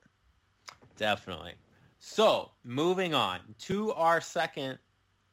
Are we buying it? We're not buying it. We might be. Who knows? But this gets a lot of stigma, like especially nowadays. But back in the day, I guess it didn't happen as much. Liefeld uh, art. No, no, no, no, no. Not buying it. we are talking about number ones, oh, okay? and that means restarting a series at number one. Were you buying those number ones whenever the re- series restarted? I got a lot I can say on that, but I went first last time. Tap, I'll give you the floor. Uh, mine's short and sweet. No, um, for me, it just really depended on the on the book and the character. I wasn't going out and snagging up number ones just for the sake of having number ones. If I did go out and buy a number one, it's because it's a book that I wanted to collect. So that's kind of my standpoint on it. See, for me in the past, there wasn't too many number ones often coming about. You know, there wasn't all this reboot, reset, rebirth, whatever the heck you want to call it, like there is today. Now, today, I couldn't care less if a number one came out, if it's Marvel or uh, DC. But if it's If it's image, Image, Yes. If it is image, it's a whole other story. It, it just is. Because, well, as we know, you know, 90% of any image comic you pick up as a number one, you're most likely going to enjoy it. And, you know, they- have, they have flops. They do, you know, just like any series, just 10%, which isn't bad, in my opinion. But you pick up those number ones like, uh, what's, what's something recently? The Fix, when I picked up that one. I picked up number one, read it, loved it, fell in love with it. Now it's in fifth printing, and you, I find that today, image number ones are great for investment purposes more than Marvel or DC, and it's also just a good thing to have in your short box. It's a great read. The only time uh, it's good to get a first print um, number one for um, Marvel or DC is if it's going to be one of those rare sketch things or something like that um, that's on the pricey end. That's it. There's been a couple like uh not Detective Comics, but Batman New Fifty Two. Yep, that was a Um, surprise hit. Yeah, that one's slowly falling in price, but if you sold recently, you, you made a good penny. Um, so that one was doing well. Uh, obviously, all the variants usually do well. Um, like there's a Harley Quinn variant that's like 450 bucks. hmm Um, A padded cell, I believe. yeah, yeah, it's some variant, but uh, yeah, I mean, I don't know. The thing for me, I guess, with Image is is I as I love them, I love the fix. I think it's a really good story, and I'm very happy for them that they're going to the fifth printing. Uh, but for me, like, I love the more obscure titles, I guess, like Postal and Mhm. Birthright and Nailbiter, and like those types of books that like aren't getting the same love that the fix Mhm. is getting. I don't know. I like more obscure stuff, I guess, but. Eh, I don't know. Either But way, but you but, but the, like the, but the ones you mentioned, they all have the image logo label on it. They're all to me they're all they're, they're still considered image. yeah, And you're right, they don't get the love like they deserve. Uh, but I have a feeling some of those like Postal and Revival, Nailbiter, all of a sudden one day it's just going to hit, and then people are going to be like, "Oh my God, I've been missing this," and before you know it, boom, you, it's going to be impossible to find. I can see that. I think Yeah. Preacher was that way. Honestly, I don't was. think. I think for years you could probably pick up a whole entire set of Preacher for twenty Dollar a piece. Until, yeah, until what? Maybe the last two, three years, and now all of a sudden it's you're not Mm-hmm. going to find a Preacher number one for probably less than a hundred bucks. It's like the minute they tell you is being made into a TV show or movie, everybody's like, "Oh, I have to buy it now. I have to get it." Yeah. You know, you know, most of the times I can sit back and say, ha, "I picked that up for two ninety nine or three ninety nine," you know, and just laugh at the fools. But uh, to me, like still, investment wise, image is the way to go. Enjoyment wise, same thing. But it, buying it, it, like I say, it, it's both sides. I, I, can- I will buy it for image, but I won't buy it for the other two because it doesn't mean anything to me. Marvel and DC completely lost my respect when it comes to uh, issue numbers, not stories, but just the issue numbers. Well, I do respect them for bringing uh, DC for bringing Detective Comics and Action Comics back to the original Mhm. numbering. That was pretty cool. That is, Yeah. I, and you know they're doing it just to hit a thousand, and it's going to be a huge money grab. But hey, that's okay Mm-hmm. because I'm collecting them all in between now and then. So, But you know, I, I'm, I'm I'm worried about it because I have a feeling they might do it again. Because the same exact thing happened with Marvel. I'll take you know for an example, Amazing Spider-Man, Captain America. They were going. Amazing Spider-Man went on that nice big run. Uh, When it got to issue 400 and something, they redid it to number one again. After what four or five years, they changed it back to the original numbering, and they just continued it on like those numbers never existed. yeah, You know, it's just. And then, and then go, then all of a sudden, boom! Okay, yeah, we're gonna start all over from number one again. And DC could very well do the same thing again. That's true. Wouldn't that be interesting if they Mhm. went back to uh, Spider-Man 701? Yeah. Yeah. Well, they wouldn't do that. I think if they went, if they renumbered Spider-Man, they would probably incorporate, in my opinion, uh, the what is it? The uh, um, Superior Spider-Man, followed by all the s- Series Five, and then Series Six Spider-Man. You know, they uh, stopped and did it with uh, X-Men too. It's when they got to Yep. 600 and Yep. then flipped it. And, and yeah, Marvel did that with a, pretty much all the series, and all then they brought them back again. you know what? We'll see. I was like, real quick, going back to Image, this just dawned on me, and I find it kind of humorous. Um, so you were saying, you know, good investments or Image titles and things like that, which is generally true, um, except for the original Image titles, Savage Dragon, mm-hmm. Spawn, you know, the ones that actually made Image Yes. like you know made image i wouldn't say made them into the company they are today but they were the ones that got image off the ground and Yeah. put you know got image through the 90s basically The founding And- comics. yeah the founding the, yeah, the founding fathers you know and those you can pick those up for like five bucks or less Yeah. No, you can, unless you want that pristine near mint. Then you're paying twenty. It- yeah and it's sad because they're such good titles Well, it's like remember I got my- Father's Day collection. I pulled I got a Youngblood number one for seven cents, Yep. perfect condition. You know, it, it, if I were to get it graded, I know it would be a nine point six, and it, they're, they're they're that cheap. And uh, eventually, I think that as the years go by, there'll probably be a TV show for Savage Dragon or Spawn, and then when that happens, that's when every everybody's going to come out of the woodwork and say, "Oh, I got to get these issues," and that's when the the comic book stores owners will take them out of the dollar bins and put them for double cover price. yeah You- I really? feel you on that, man. Uh, you know, the other day a guy tried to sell me a Youngbloods for uh, seven bucks, eight bucks, and I was No. like, no, No. Yeah. no way. In fact, I know in one of my local comic book stores right now, in their dollar bin, there is one sitting, and it's probably nine six and nine eight for a dollar. That's crazy. Oh, yeah. That's crazy. reminds But me of it's- RoboCop i'll buy that for a dollar Yeah, I know. I love that saying. But you know, like you say, yeah, the the early image doesn't get the love that it deserves. It just doesn't. No. Especially Savage Dragon. Savage Dragon just doesn't get the love. But I applaud Erik Larsen for continuing on with it after all these years, regardless of how well it's not recognized. Wasn't Savage Dragon? Wasn't there a cartoon in the '90s of Savage Dragon? There was. Saturday There was. morning cartoon, Yep. and then Spawn had the HBO series cartoon, Mhm. Yep. which that's not meant for children by any stretch No, of the imagination. No, they have the cartoons. They've got the toys, the trading cards. Oh, you know, oh, Mc, yeah. McFarlane. McFarlane really helped push all of that stuff in, in many different forms of media. It still just, in my opinion, just still doesn't get the love it deserves.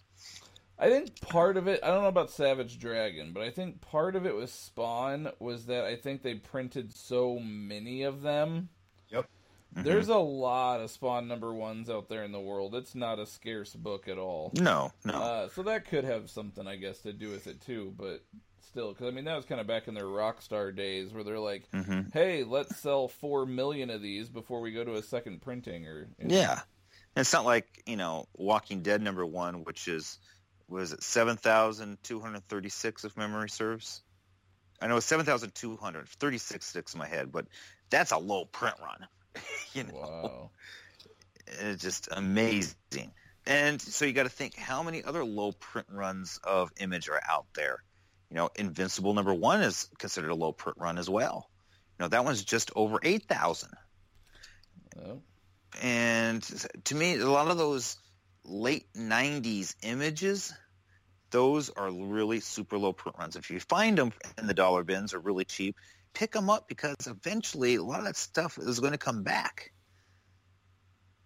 And it's just a lot of, a lot of, like I say, a lot of it's good reading, especially today. Today's image in the last four years.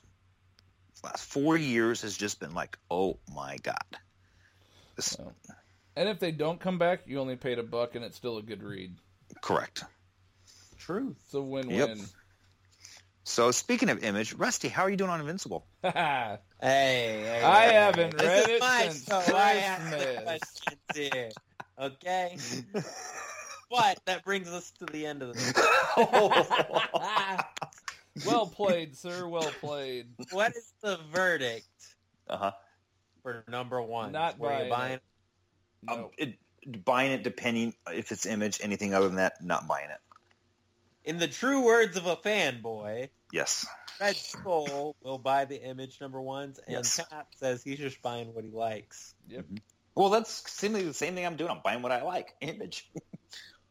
All right, all right. This is going to conclude this segment of where you're not buying it.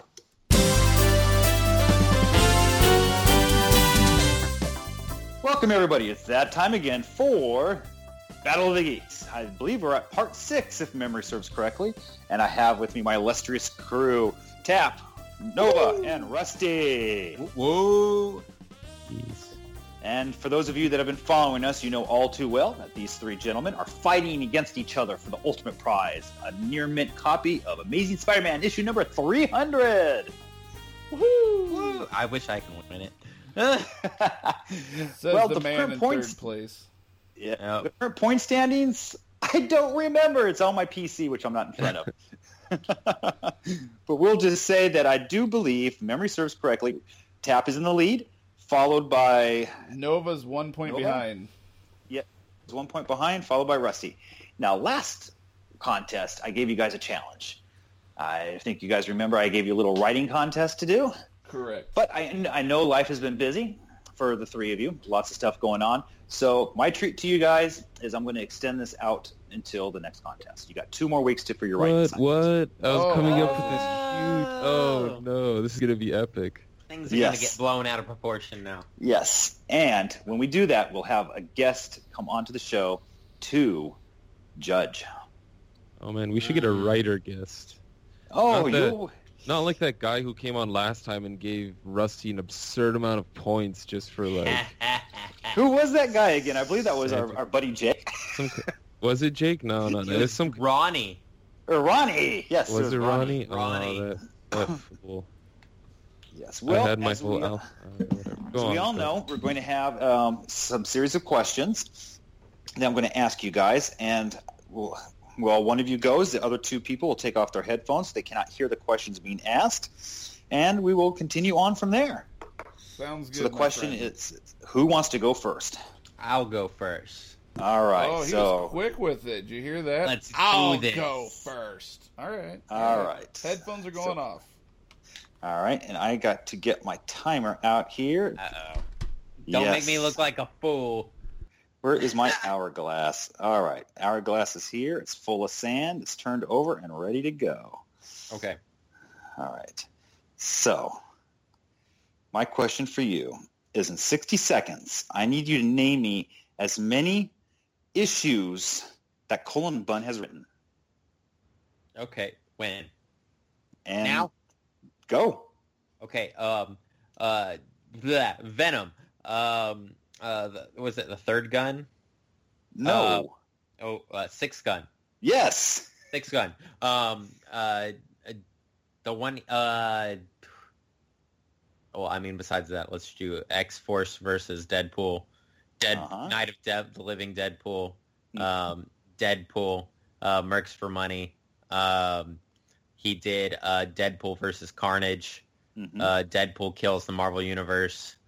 Um, Deadpool. Uh, he's done. What else is there? Um, Uncanny X Men. Uh, He's done. Uh, was it Demented? Oh, his first one. It's D- Demon. Uh, no, you're getting good close. I know it's like Dead. Dead. D- I don't know. I don't remember. Oh my gosh. Um, And time. Dang. Were you thinking damned? Damned. That's what it was. Oh, well, you got 10. okay, cool. You got 10. So why don't we go ahead and bring someone else on board? All right, sounds good. And you can stay on since you already answered. All right. All right, Tap. So you got 60 seconds, Tap. Oh, sorry, my mo- my mic was on mute. Oh, well, that doesn't help. No, no, Well- not at all.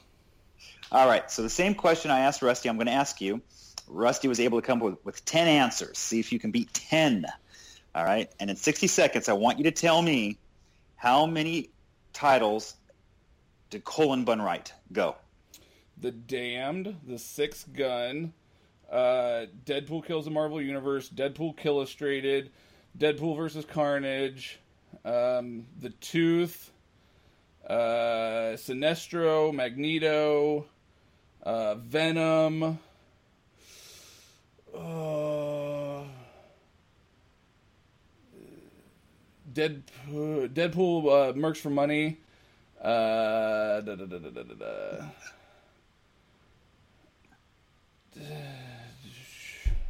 Green Lantern, maybe? I don't remember for sure on that one. Um, You know what? Yes, I'll give you the Green Lantern. uh, bu- bu- bu- oh, Conan the Slayer. Yes. Um, Revolution technically is eight. upcoming, so Revolution. Yep. Yep, I gave you that one. Five, Um, three, two, one. Time. yeah, I'm Like good. what, eleven or twelve? 13. Yeah.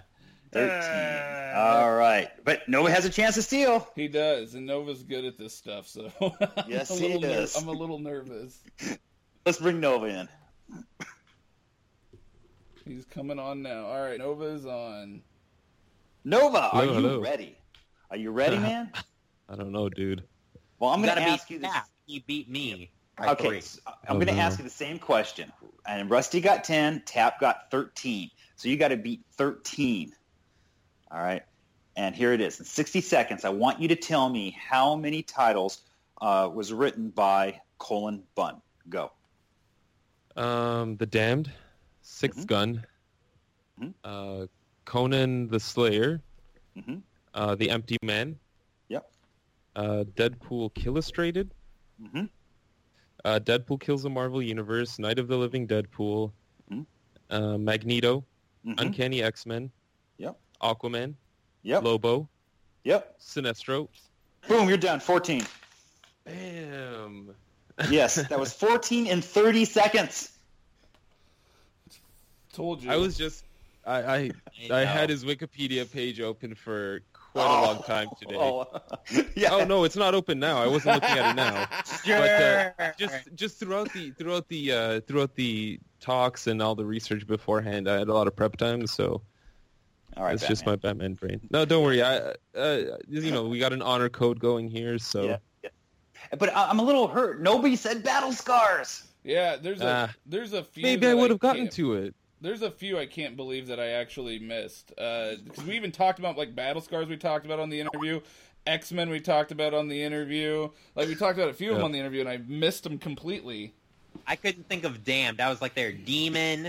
Uh, And not only that, uh, you know, Rusty had said it's three guns.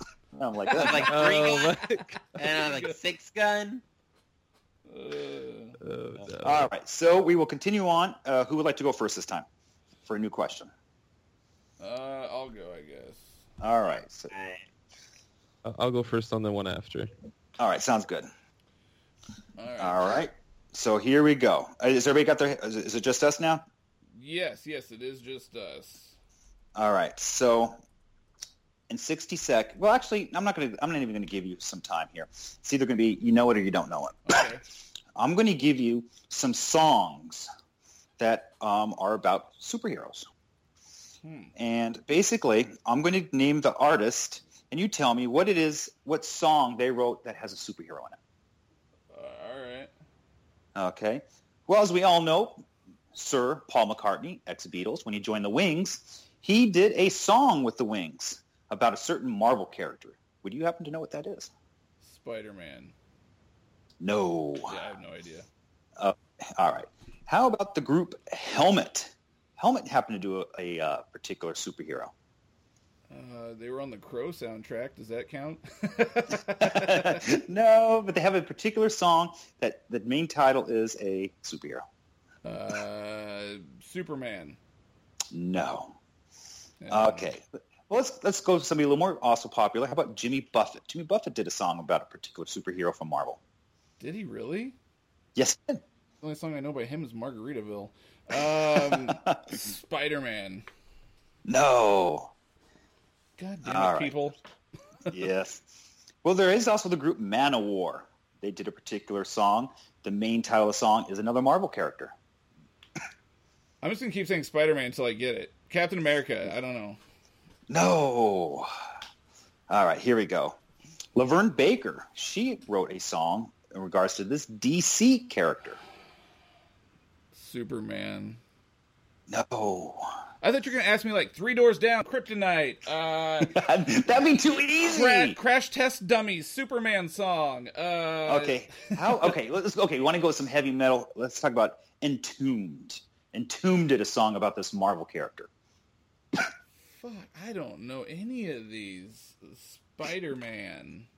No. I'm just gonna keep saying Spider-Man. I don't know. Okay. All right. Um, the Traits. They did a song as well for this Marvel character. Spider-Man. Nope. it would help if I know who the hell half these people were. All right. How about Suicide? Suicide's main song, or the title of the main song, is this, another Marvel character. Uh, Magneto. No. Okay, the Ramones. Everybody knows the Ramones. Yeah, they did a the song. Ramones. I didn't know they did a song, but I know who they yes, are. Yes, they did a song. The main the main title is another Marvel hero. Uh, Sounded like you're going to say it. Uh, Spider-Man. Yes, Spider-Man. Oh, finally! Woo! All right, Queen. Queen has a song in the main title of another hero. Yes. What universe? Um, I'm trying to think what universe he's in now. To tell you the truth, uh, I'm trying to think, is he in Marvel now or not? This this is one that goes way back. We're talking about like Golden Um, Age. Uh, Submariner. Nah. All right, that and I have one bonus one here for you. All right. Group Guns N' Roses. Okay. All right, their song "Paradise City" has this Marvel hero talked about in it. Does it really? Yeah, Paradise City, where the grass is green, Green the and girls are pretty. Oh, won't you Yes. take me home? Somebody's been torn apart. Now he's turned around with a broken heart. Iron Man. No. Ah! All right, that's it. You got one point though. Eh, uh, Let's see if anybody can do any better. Hello. Hey. All right. Well, this is a tough one. All right, I'm not making this one easy. Tough. I'm not making this easy, and Tap only got one out of 11 questions. Wow. Holy there's no there's, there's no time limit. It's basically you know it or you don't know it. All right. And we're going into music today. All right. As we all know, Sir Paul McCartney with the Wings, he did this particular song, and the main title of the song features this Marvel character. Wait, Paul McCartney did a character for Wings? Okay, when Paul McCartney from the Beatles, when he left the Beatles, he joined the group The Wings. Right. He wrote a song, and the main title of the song is the name of a Marvel character. Silver Surfer. No. Okay, the group Helmet. They wrote a song with a superhero name in it. Thor. No. All right, Jimmy Buffett. He has a song title with this Marvel hero in it. Um, Captain America. Yes. Cool. All right, the group Manowar. The main title of their song has this Marvel hero. Marvel? Um, Namor. No. Dang. All right. LaVern Baker, back in 1989, she wrote this song featuring this DC character. Uh, Wonder Woman. No. Dang. All right. The group Entombed did this heavy metal song featuring this Marvel character. Heavy metal. Um, Doom. No. All right. The group The Traits. Their main title of this song features a Marvel hero. Marvel? Um, how about Beast? No. Okay. All right. The group Suicide. They did a song with this Marvel hero. um, Suicide? Um, let's go with Thor. No. Don't know. All right. Here's the one that Tap was able to get. Let's see if you can get this one. The group The Ramones. Spider-Man. Yes. Heck yeah. Uh, all right. So the group Queen, they did a song featuring a title with a hero's name in it. It wasn't a DC or a Marvel character? Honestly, I don't think they're in either. I think it may have been picked up by Marvel, but we're talking Golden Age. Oh, um, uh, uh, uh, Red Sonja. I don't know. Nah. All right. So one last bonus question here for you. As we all know, the group Guns N' Roses, the song Paradise City. They take you down where the grass is green, the girls are pretty, but they also mention in the song this Marvel superhero. Wait, really? Yes, really. I don't remember this. Um, uh, torn apart. Now he's a court jester with a broken heart. Um, Spider-Man. No. All right, you got two points though. Two. All right, let's see what Nova can do. Heck yeah, beating tap. Yeah, yeah. I didn't know any. I was expecting like Three Doors Down or something. You know, like the easy ones. That's yeah. not what I was expecting. Black Sabbath. yeah, that's exactly Hello? what I was expecting. Uh, hey, Nova, are you what? ready to Black go? Black Sabbath? What? oh no, trust me, it has nothing to do with you. Uh, you, you, hope it does, but it doesn't. You hope. Yeah, okay, Black so Sabbath. I got a bunch of music questions for you. Tap was able to get one. Rusty was able to get two. So you have to beat two. Music. Music. And Black yes. Sabbath has nothing to do with it. Exactly. All right. So there's no time limit. It's basically you know it or you don't. And I'm going to uh, list off an artist or a group, and you just have to tell me what superhero um, we're talking about that the song title is. For instance, your first question is Sir Paul McCartney, ex-Beatle, when he joined the Wings, he, he wrote this particular song that features a Marvel character. Main title of the song. Spider-Man. No, he wrote Magneto and Titanium Man. Really? Yes. That sounds. That's the name, uh, that's the name of the song. All right, the group Helmet. They feature this hero as the main title of their song. Helmet. Um, MODOK. No, Gigantor. Oh, I would have literally never guessed it. Yes. Well, here is one that uh, Rusty was able to guess. Um, with Jimmy Buffett. Jimmy Buffett had a main title with a superhero from Marvel. Yeah. Uh, wait. Uh, Captain America. Yes, I think Captain that's it. America. Yes, it's called Captain America. We love you. Oh, All right. we do. Yes. Now the group Manowar. They did this song with the main title being that of a Marvel hero. Manowar. It sounds like a like a metal band. Yeah. And metal bands only rock Thor. So I'm yes, gonna go Thor. Thor. You got it. Really? Oh, Oh man. Thor's Thor's like a recurring theme in metal. Yeah, Yes, so it is actually. All right. So LaVern Baker, she wrote in 1989 this song that features a DC hero. Green Lantern. No, he did. She did. Batman to the rescue. Oh, All right. Heavy metal again. The group Entombed did this song on the main title. oh, Wolverine. Yes! Wolverine Blues. Yes, I love Wolverine Entombed. Blues. So, Yes. oh man, All right. Yeah. The group The Traits. They put together this song featuring this Marvel hero. Marvel hero. hmm Uh, the thing. No, actually, it is Nobody Loves the Hulk. Oh, close. Yep. All right. The group Suicide. The main title of this song features a Marvel character. Luke Cage. How about Ghost Rider? oh, nice. All right. Here is one that both Tap and Rusty were able to get. The group The Ramones. Oh, Spider-Man. Spider-Man. Yes. All right. And the group Queen. They did a song featuring this Golden Age hero. Golden Age hero.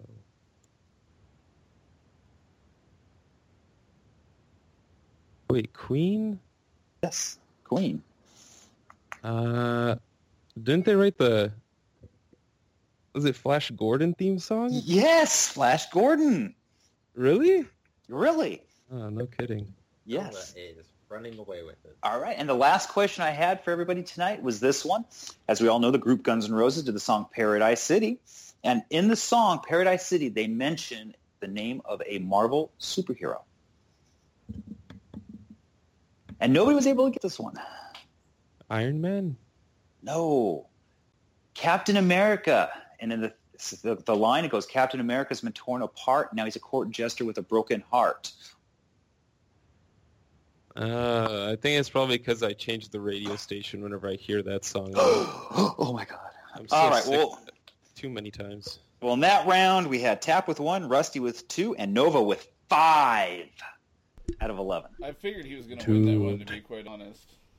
Oh, Tap, you were just sucking it up today on this uh, Battle of the Geeks, and usually you're the one dominating What do you mean everybody. sucking it up. I did excellent on the first question, all right? This question, I didn't do so hot. First question, I did good. I lost, but I did good. Well, actually, Tap, this ne- the next round we have coming up is going to be one that I think the three of you are going to be fighting really well for. Ooh. Yes. Here we are for round three, and Nova, are you ready? I am green. You Green are for go. green. That Green is good. Yeah. well, simple. Uh, I just want no time limit on this. Basically, I just want you to go through here and make me a list of all the superhero movies that you know will be coming out between now and 2020. Okay. Go. Um, Wonder Woman, Yep. uh, Justice League Part One, Yep. Suicide Squad, Yeah. Doctor Strange, Mm-hmm. Spider-Man: Homecoming, Yeah. Justice League Part Two, Yeah. um, The Flash, Yeah. Cyborg. Yeah. Um, I believe. Uh, I want to say the Batman solo movie. Yes. There will be a Bloodshot movie from Uh-huh. Valiant. Yep. That's right. Um, and uh, Infinity Gauntlet Part One Mhm. and Part Two. Yeah. Maybe wrong with part two. Um, Uh, part two falls into the 2020. I believe in humans comes out before 2020. Maybe wrong. I don't see it uh, on the list. Fair enough. Yeah, I may be wrong with that. Um, uh, Thor Ragnarok, Yep. Guardians of the Galaxy Volume Two. Yep. Volume two. Correct. That's what it's called. Yeah. Um, and huh. There's no uh, Wolverine, the the unnamed, untitled Yes. Wolverine movie. And, yep. uh, rumored to be Old Man Logan. Um, damn. There's uh, there's a that massive list people post all the time. I know. It is a Um, massive. I'll say Aqu- I'll say Aquaman as well. Last one. Correct. Yes. Aquaman, July 27th of 2018. Awesome. All right. That's pretty good. You up to 16. I don't know if anybody can get that many. You're pretty good at this one. I got the Valiant, so yes, exactly. it's a big, All uh, big. All right. Calls Let's see him. Okay, Tap's feasting on his little birthday cake, so we got Rusty Yeah. here. Hello? Rusty. Hey, Rusty, Rusty, Rusty. You've got some work cut out for you, my man. do I? Sorry, Yes. dude. Nova got 16. Holy snap! Yes. Simply, I'm going to ask you this easy question. What superhero movies are coming out between now and 2020? That's a, that's easy. Okay, uh, Deadpool two, 2 Mhm. Guardians of the Galaxy two, Avengers Infinity War one, Avengers Infinity War two, Black Panther, Gambit, uh, Justice League, Wonder Woman, Aquaman. We have uh, I already said Black Panther and I already said Gambit. We have uh, Green Lantern. I don't know if it's 2020, but it might be That, 2022. that, that's, that's after 2020. okay. Oh, no, Uh, no, no, no, no, no, no, no. July 24th, 2020. I'm sorry. Yes. Okay. Yeah. So Green Lantern. We also have Captain Marvel. Uh, I'm sure there's going to be an X untitled X Men movie. I There's will give that to you. There is, there is one, an untitled okay, X-Men. th- there is Spider Man by Marvel. There's possibly a Bloodshot by Sony. Yeah. There's also um, going to be a Venom possibly by Sony because they still have the rights to it. Possibly Uh, counting. I mean, they've announced that they're going to make it. They just haven't announced a production date or anything for it. They also have Batman, the uh, Batman with Brad Pitt by himself. He's pretty. He already wrote the script for his own. Spawn has already written the What? script for his own, so that's going to come That out don't count. beyond- Don't count the Batman. Don't that count one's the beyond Batman. 2020. Okay. The Batman Uh, movie will not exist either. Red Skull. I mean, Okay. They also have X Force. I forgot about that. Um, they are going to have uh, what else? How long is this? That's it. I, I mean, I think we're wrapping it up here. that, yeah. Yep. How Guess many what? was that? You guys are tied at 16. Oh. Damn. I can't believe you got Bloodshot. I'm so surprised. I'm shocked.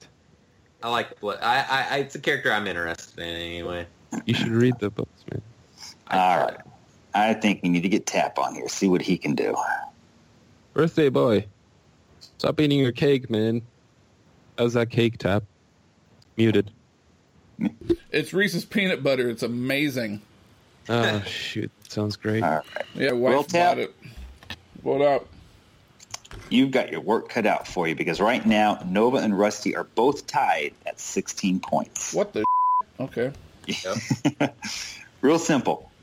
List, give me a list of all the superhero movies coming out between now and 2020. All right, now hang on. Does this mean like it's like in project, like a script's been written, but nothing's actually happening, or is this this is like like what do you mean? I don't know if he counted mine. There's some not. there's some pure speculation on Rusty's side. That's all I'm gonna say. Well, did I could have got more if that was the case. Let's put it that Yeah. way. Let's say ones that have already have dates established. Okay. So Oh, I just thought of it. Dang, I could I could beat Nova if he doesn't beat. there's this, a I lot, man. You Nova. you miss a, a lot, Rusty. Yeah. You miss. All a right, you're giving him too much time to think. Okay, Tap, go. Uh, Avengers Infinity War 1, Avengers Infinity War 2, Guardians of the Galaxy Volume 2. Um, there's going to be Guardians of the Galaxy 3, Gambit, Doctor Strange, Suicide Squad, Batman, Justice League, Wonder Woman, uh, uh, The Flash. Um, Yes. There's, I think there's talks of a cyborg one, but I'm not 100% sure on that. Uh, so is that a yes or no on Cyborg? Green Lanterns, Batman Killing Joke, Spider-Man Counting Homecoming. animated? Spider-Man Homecoming. It's a comic book movie. Spider-Man animated? Spider-Man Homecoming, Black Panther, Said Black Panther twice, I think. Here. um, Aquaman, Yep. Time's running out. uh, Superman. I don't know. Ant Man two, uh, Ant Man two and the Yes. Wasp, Deadpool two. I don't know if I said that. Um, Nope. X Force, another X Men movie. I'm sure at some point. Okay. Is, is that is that a definite yes or no on the X Men movie? Yeah, I'm gonna say yes. Okay, you got it. Seventeen. What is that? Just like, yeah, next oh. movie I'm sure is going to come out at some point. He says like, Like, what is killing joke, and I'm just like, are we doing and animated? Rusty, Rusty said Batman with Brad Pitt, and Red counted it. I know. Uncanny. Well, there is a bat. There is a Batman, but it Not wasn't. with yeah, Brad Pitt though. That- That, that was Brad the Pitt. thing that Brad Pitt has a it's script Bat, for it's it ben already. Affleck. It's Ben Ben, Affleck. Affleck. Ben Affleck. Not Let's Brad talk Pitt. McFarlane one. I was like, Spawn has a script already. Yeah, Oh, yeah, Spider-Man with Matthew Thor three. McConaughey. Forget Thor three. yeah. So you have I, I said So- Thor. Yeah. yeah. So some of the ones, some of the big ones out there. We got Wolverine. Yeah, That's Ghost, the one I thought of after Old the Man fact. Logan. um, Ghost in the Shell, Guardians of the Galaxy Two, Wonder Woman, Kingsman, Spider-Man: Homecoming, uh, Thor, Justice League Part One, Bloodshot, Black Panther, The Flash, Avengers: Infinity War Part One, Part Two, Ant Man. Um, uh, let's see, Aquaman, Captain Marvel, Shazam. Nobody got. Shazam, really? Yeah. the Yes. Rock- the, That's gonna be the so cool. No, he's Black the Adam. box of Black Adam. Yeah. Yeah. Cyborg, Green Lantern Corps, uh, and of course the Batman, Deadpool, Gambit, Inhumans, Fantastic Four two. Oh, I forgot about Inhumans. I forgot humans. I said Mm-hmm. in. Oh, did you? Oh, did I say in humans and you didn't count it, or was that counted? I, I count, I counted it, but Okay, uh, the okay, other guys okay. didn't get it. Fair enough. All right, so Tap got that round. All right, Fair enough. Fair enough. all right. So are you ready for the next? My All lord, right. Oh, Another one. going. Okay. Who's going to go first? I'll go first. We've already gone all the way through now, I think. All right, This is enough. part four. All right. All All right. right. Uh, You are you ready, Rusty? I guess I'm as ready as I guess I'll ever be. All right, I'm just pulling up my stopwatch right here. All right, in 60 seconds, I want you to name all the 94 different comic book series that have been available to buy in 1964. Go. Okay. Um, Fantastic Four. Yep. Um, Spider-Man. Amazing Fantasy. Spider-Man. Um, uh, Strange Tales. Um, is that right? That's right. Right. Strange Tales. Okay. Um, uh, Superman. Uh, Detective Comics. Uh, Batman. Um, Nope, not Batman. okay, not Batman. Uh, Wonder Woman. Um, what else was in '64? Um, X Men. Uh, Uh, X Men Avengers. Um, maybe want to rename that one? Uncanny X Men. Yes, there you go. Uncanny. Okay. Uncanny X Men. Oh well, no, they didn't assume the Uncanny title till later on. So it's X Men, um, Avengers, um, uh, Captain America, um, Marvel Team Up because they had like Submariner, Iron Man and stuff. Um, Iron Man, uh, Thor. Um, No. no, not Thor. Okay. Um, And nor Iron Man, um, nor Captain America. I thought Captain America was 1964. Um, Those came out in ama- I said Amazing Fantasy. Uh, Weird, Weird Tales. Uh, uh, Aquaman. Um, no Aquaman. there was no Aquaman. Um, what else was there? This is hard. It Holy is. snap! Um, there wasn't any Shazam at the time. Um, Time. no. Um, what else was there? Uh, Justice League or Jimmy Olsen? So Jimmy Olsen at this time? Ooh, time is up. And no Jimmy Olsen, but you got seven. Seven. Okay. Yes. Okay. All right, All right. Let's bring another guy in.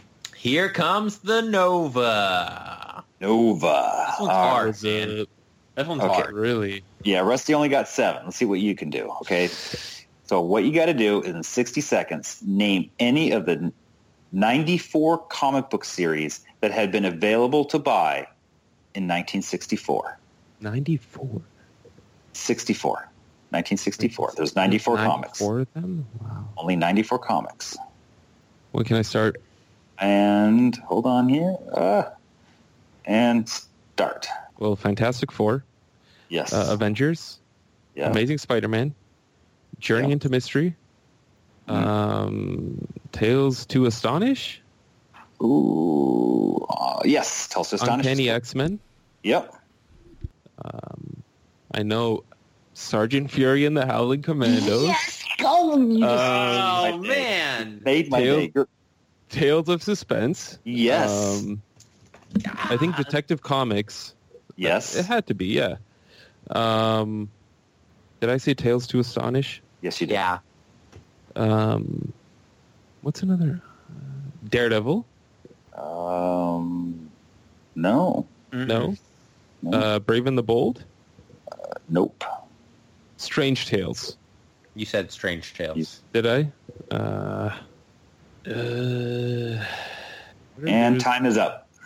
It's like eight, All right. nine, Nine. nine. Good job. Nine.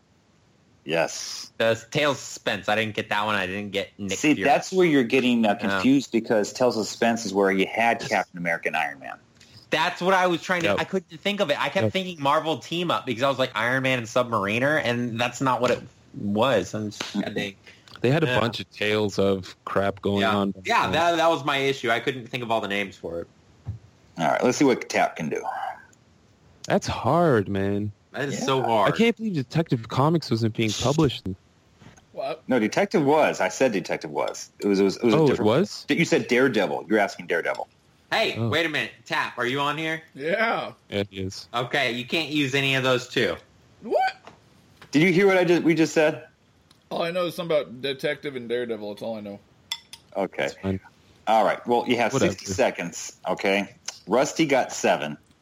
Nova got nine. Don't worry, I'll fail anyway. All right. Well, you don't know. It's pretty easy here. No, it's not. It is hard. It's- Hard, man. Like Okay. you gotta, you gotta think. you gotta think. Name- All right. So what you got to do in 60 seconds is name any of the 94 comic series that had been available to buy in 1964. Start. X Men, Avengers, Detective Um, Comics, uh, Action Comics, um, Spider Man, or Amazing Spider Man, Yep. Um, Amazing Spider-Man. Fantastic Four. Uh huh. Um, I said I said X Men, right? Uncanny X Yeah. Men. Okay. Kenny. Yep. Okay. Um, g- Thor, Nope. Submariner. Um. Um, Nope. Nope. No Submariner. what the shit? Uh, Captain America. Nope. Fuck. Uh, Aquaman. Yes. Wonder Woman. Yes. Uh, Superman. I said Action Up, Comics. Time is know. up. Time is up. All right. Well, you got eight. Oh, well, it's better than I assumed. so Nova Damn got a you. point for that round. All right. So some of the titles that came out uh, in 1964 were Action Comics, Adventure Comics, Adventures of Bob Hope, Adventures of the Fly, Alvin, Amazing Spider-Man, Archie. It had three different titles. The, Damn Yep, it. The Avengers, Baby Huey and Papa, Battlefield Action, Black Hawk. Bob Moran had uh, two different things. Um, Boris Karloff, Tales of Mystery, Classic Illustrator Junior, Detective Comics, Donald Duck, Falling in Love, Fantastic Four, uh, Fighting Army, The Flintstones, The Fox and the Crow, The Friendly Ghost Casper, Oh Ghost. Stories, uh, Green Lantern, uh, The Jetsons, Journey into Mystery. Uh, that's probably where you're thinking Thor at the time. Uh, let's see some of the other bigger names here. Uh, Little Dot, uh, My Favorite Martian, Nurse Betsy Crane, Navy War Heroes, at Our Army at War, Our Fighting Forces. Uh, Richie Rich had diff- two different series. Of course, Sergeant Fury. Uh, I almost said Fury, and I said no, Yeah. that's not going to be one. Fury and the Howling Commandos. yeah, I almost classic. said that.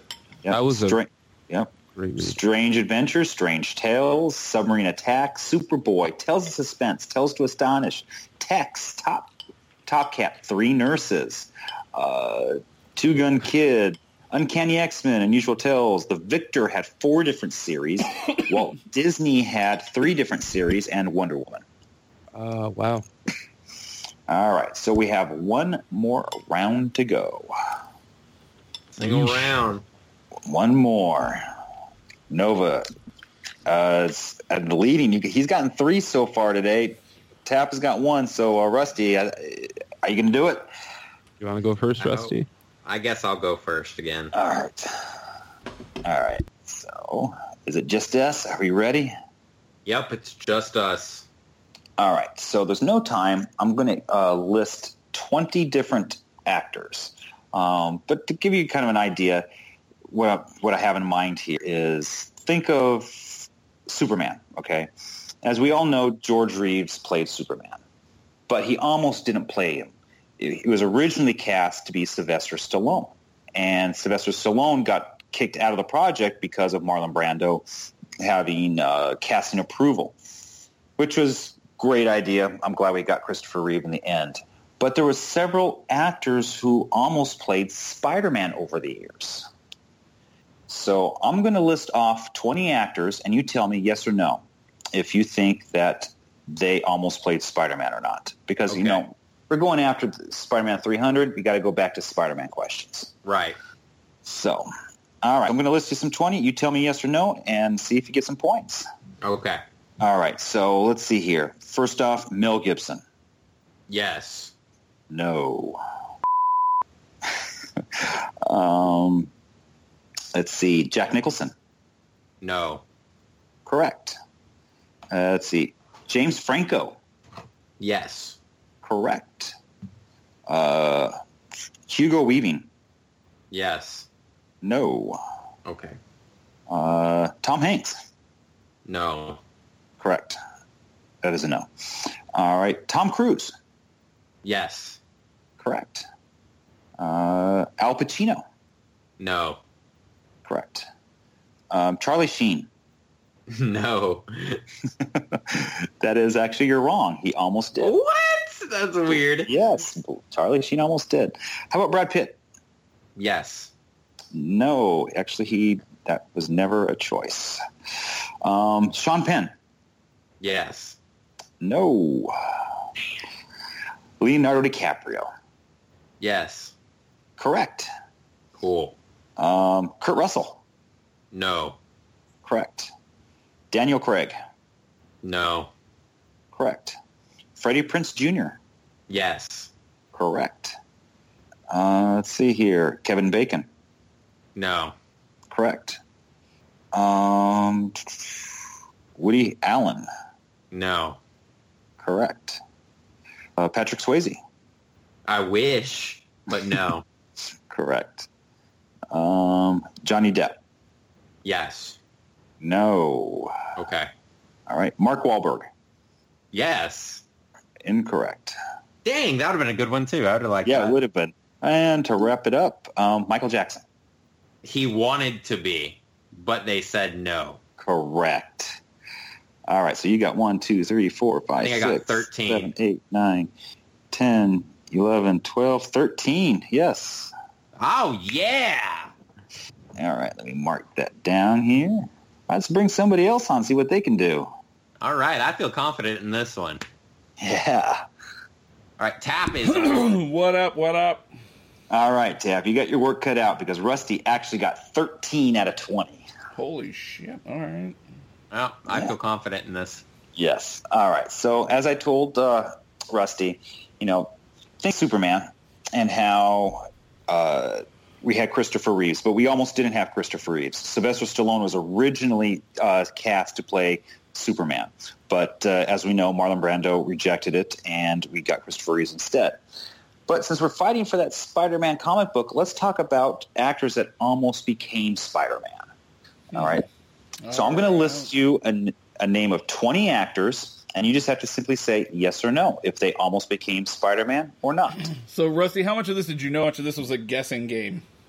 Um, I actually knew a few of these. I was pretty specific with a few. Um, but but uh, a few of them, it was just like, uh, there's no way. So you, you'll have your work cut out. You'll see. All right. All right. So let's start off with um, Prinze, uh, Freddie Prinze Jr. Yes or no? Yes. Correct. Uh, Mel Gibson. Hmm. Yes. Wrong. Oh. Um, Jack Nicholson. No. Correct. Patrick Swayze. No. Correct. Uh, James Franco. Yes. Correct. Uh, Hugo Weaving. No. Correct. Uh, Kevin Bacon. No. Correct. Leonardo DiCaprio. Yes. Correct. Uh, Tom Hanks. No. Correct. Johnny Depp. No. Correct. Mark Wahlberg. Yes. Wrong. Uh, he was supposed to play the Crow. How about Kurt Russell? No. Correct. Daniel Craig. No. Correct. Tom Cruise. No. God no. Uh, actually, he almost did. Are you serious? Yes. Uh, Um, Sean. who, Sean Penn. Uh, Sean Penn. Uh, no. Correct. Um, Brad Pitt. Yes. Cor- uh, incorrect. Ah! He's supposed to play He-Man at one point. Yeah. Um, how about Al Pacino? No. Correct. Um, Charlie Sheen. No. Ah, he almost did. Oh. All right. Um, let's see. That leaves us Michael Jackson. Yes, because he wanted to fund it himself. That is correct. And I, you, that's all 20 of them. You got a total of 1, 2, 3, 4, 5, 6, 14. 7, 8, 9, 10, 11, 12, 13, 14, 14. Yeah! You beat me one. That was the one though. That Michael Jackson one. I was like, yeah, he does. Yeah. and he wanted to fund it. That's why I remember Yeah. that one. He like bought All the right. rights for it from Marvel so like, he could Yep. do it. Yeah. Yeah. Yeah. Wouldn't that have been scary? Nova! Nova!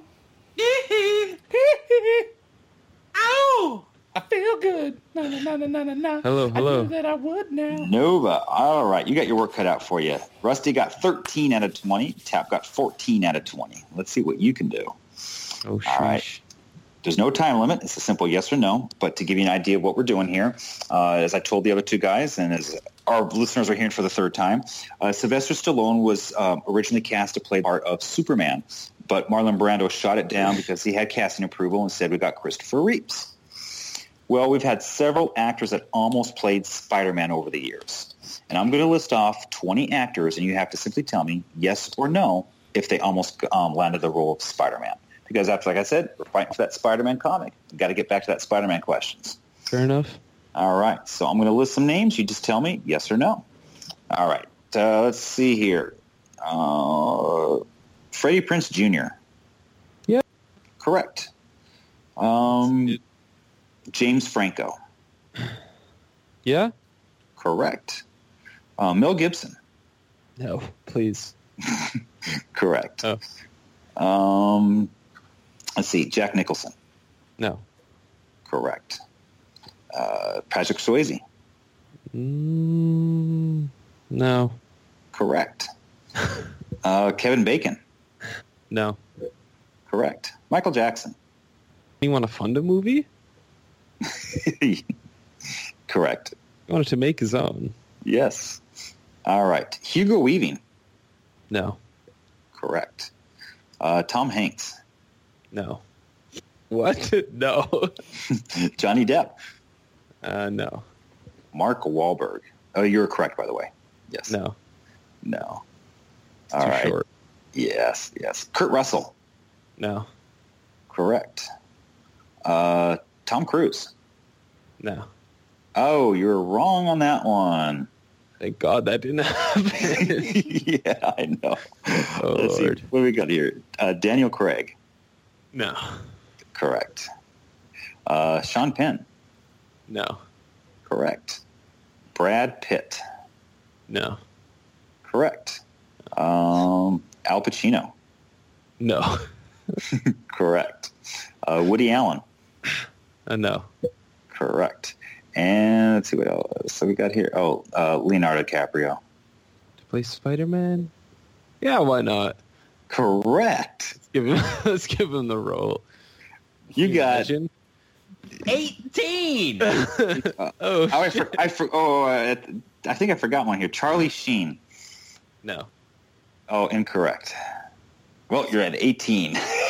You got 18 awful. out of Char- 20. I was You messed up pic- on Charlie Sheen? I was picturing it, man. I can't picture winning as as Tiger Peter blood. Okay, you know what was funny is I noticed this with everyone because I even said it. He goes Patrick Swayze, and I like paused, and I was just like, I can see Patrick I can Swayze see doing it. but- And then, that's but the Mark thing was, he Wahlberg. said it, and both of y'all paused too. Like he says Patrick Swayze, and then y'all are like, I'm like Dirty Dancing. no. Spider-Man, But we Havana considered it. Nights. We all considered Patrick Swayze though. and you all considered Mark Wahlberg, too. Yes, Yeah. we did. But then I'm I, I thought I'm like he's way too short, man. The guy's like a midget. I'm sorry, I'm Swayze crazy, man. And go over here and very tall, roundhouse kick everybody. Oh, man. I could see Wahlberg do like a, a an Eddie Brock pre Venom, and then the Venom Yeah. like CGI Big and enough. makes it like huge, you know. Okay. He would have to be cast from uh, like below. They had have to film up the whole time. Mark Wahlberg was going to be the Crow. Mm-hmm. That's I'm glad weird he wasn't the Crow. pro. They haven't done anything with that. Then they cast uh, the kid, the guy from uh, Immortals, and nothing's come of it since. Red, there is no predicting to your. You you can't prepare. Weird There's no way. There's no way for you to prepare. I don't understand. You got 18 out of 20. Yeah, when I Noah. ju- I was just When I- literally all I did was picture. Can I see DiCaprio being Spider Man? that was maybe Yes. Nova should be a, a director, a caster over here. I should. Yeah, really. Yeah, I'll have you know, when I jumped I- on, Rusty was cocky as hell. he's like, Why not he's like, he's like, I got 13. He's like, I'm feeling pretty good about this one. And then I got 14, and he's like, ah, what the crap? And then you came in and just blew it all away. But there's like the Me- one- like Mel Gibson. He's never no. There's no way. and Tat both said yes to Mel Gibson. Okay, we me and Tat both considered Mel Gibson Based on Tobey Maguire and whoever the other newer kid was, Andrew Garfield. Think of It's like there's like- no way they. Okay. Think of like 1985 Yeah, Mel that's Gibson. what I was thinking. I was that's thinking what I, I like wasn't thinking 80s. that. That's the thing. I was comparing it to who was actually chosen to be Spider-Man, and it Well, sort that's of the came. thing. like I was thinking of like the 1970s Spider-Man TV show that used to be on Sci-Fi, and it was like really horrible and corny.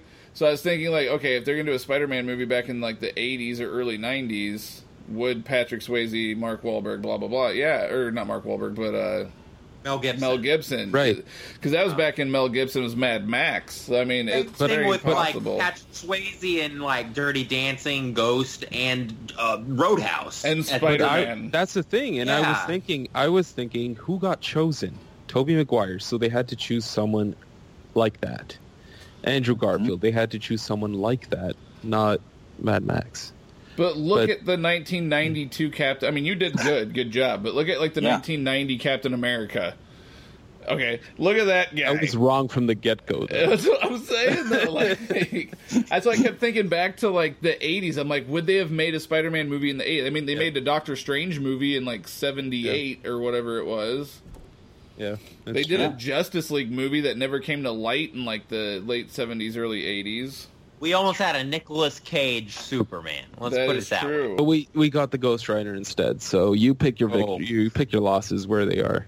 Sam, which would have been Apparently- worse for Superman? Nicolas Apparently, Cage there's or a documentary There where Tim. Burton's like, "This is There the is. best fucking Kevin movie Smith. ever not like not created." Yeah, Sorry it's a uh, yeah, it's a, there's a documentary called "The Greatest Movie Never." What, it's like a super lengthy name. something like that. Yeah, it's like the greatest movie never, ever made. Made it's like that, and like they Something like have interviews with Tim Burton, Kevin Smith. Uh, I've seen the documentary. It is fantastic. Did Craziest it make thing. you believe? Did is you that- believe? No, the craziest thing about the documentary too is they talk about how um, they were gonna cast Brad Pitt as Batman back then, and they were gonna do like a cameo for in of him as Batman in the Superman movie. Did they show like footage of the movie that was shot before they realize it's not happening? No, because I don't think they ever started filming. Um, they did like they showed They made the they, they made sho- the costume though. Yeah, yeah, yeah. No, they showed that. They showed like the costume fitting and him trying on the costume and stuff like that. But as far as like actual filming of the movie, it never came to light because And this was The this was Nicolas Cage with producer- the Go on. with the mullet, yeah. The producer, mullet. yeah, the producer. Um, I can't remember his name. He's like an old hairstylist turned producer, and Jon Peters is that his name?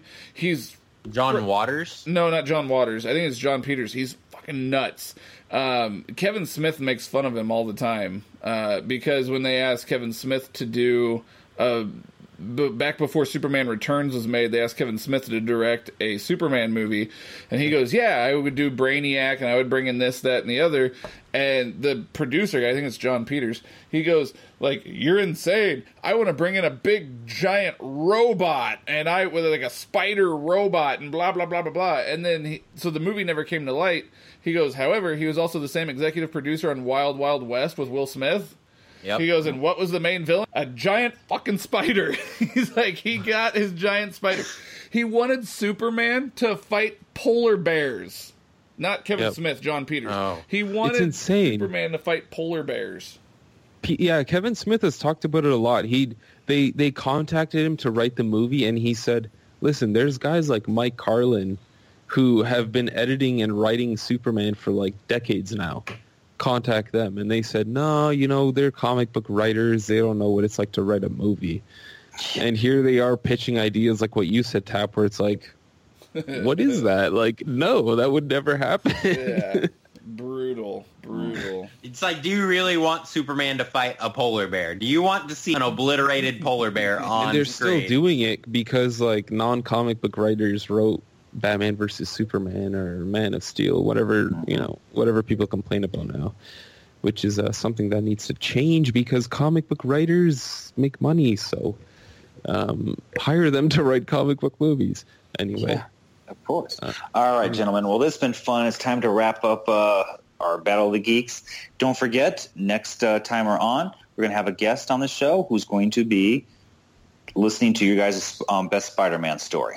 It's going to be like a one page, Rusty. Don't go ape. One page. Whoa. I'm gonna Oh, write a oh, one 30 page? page full length script for. No, I'm just joking. man, I've got a huge like epic written here. All right, Gotta Fair enough. condense it to one. I guess you guys have to wait until next week to figure out what is going on.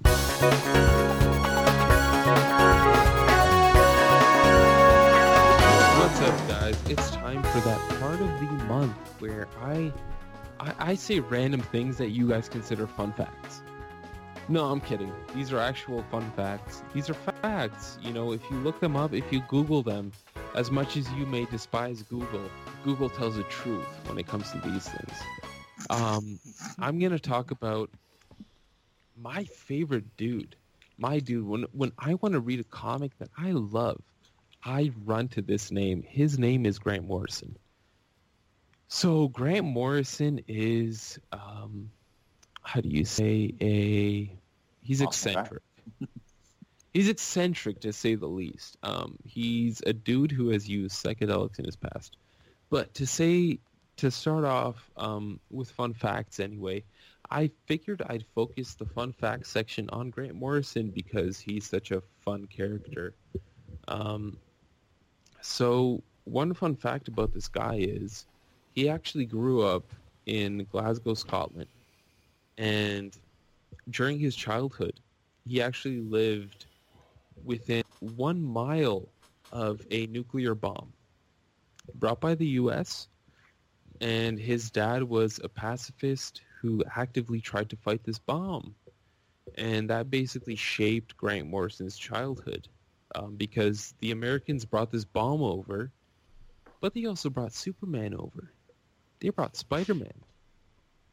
So it was like, you know, Superman can, he can withstand a nuclear explosion. He can walk away from it. He can walk away smiling from it. thinking, I saved lives by taking this bomb away from here. And that was what sort of inspired Grant Morrison's writing for Superman.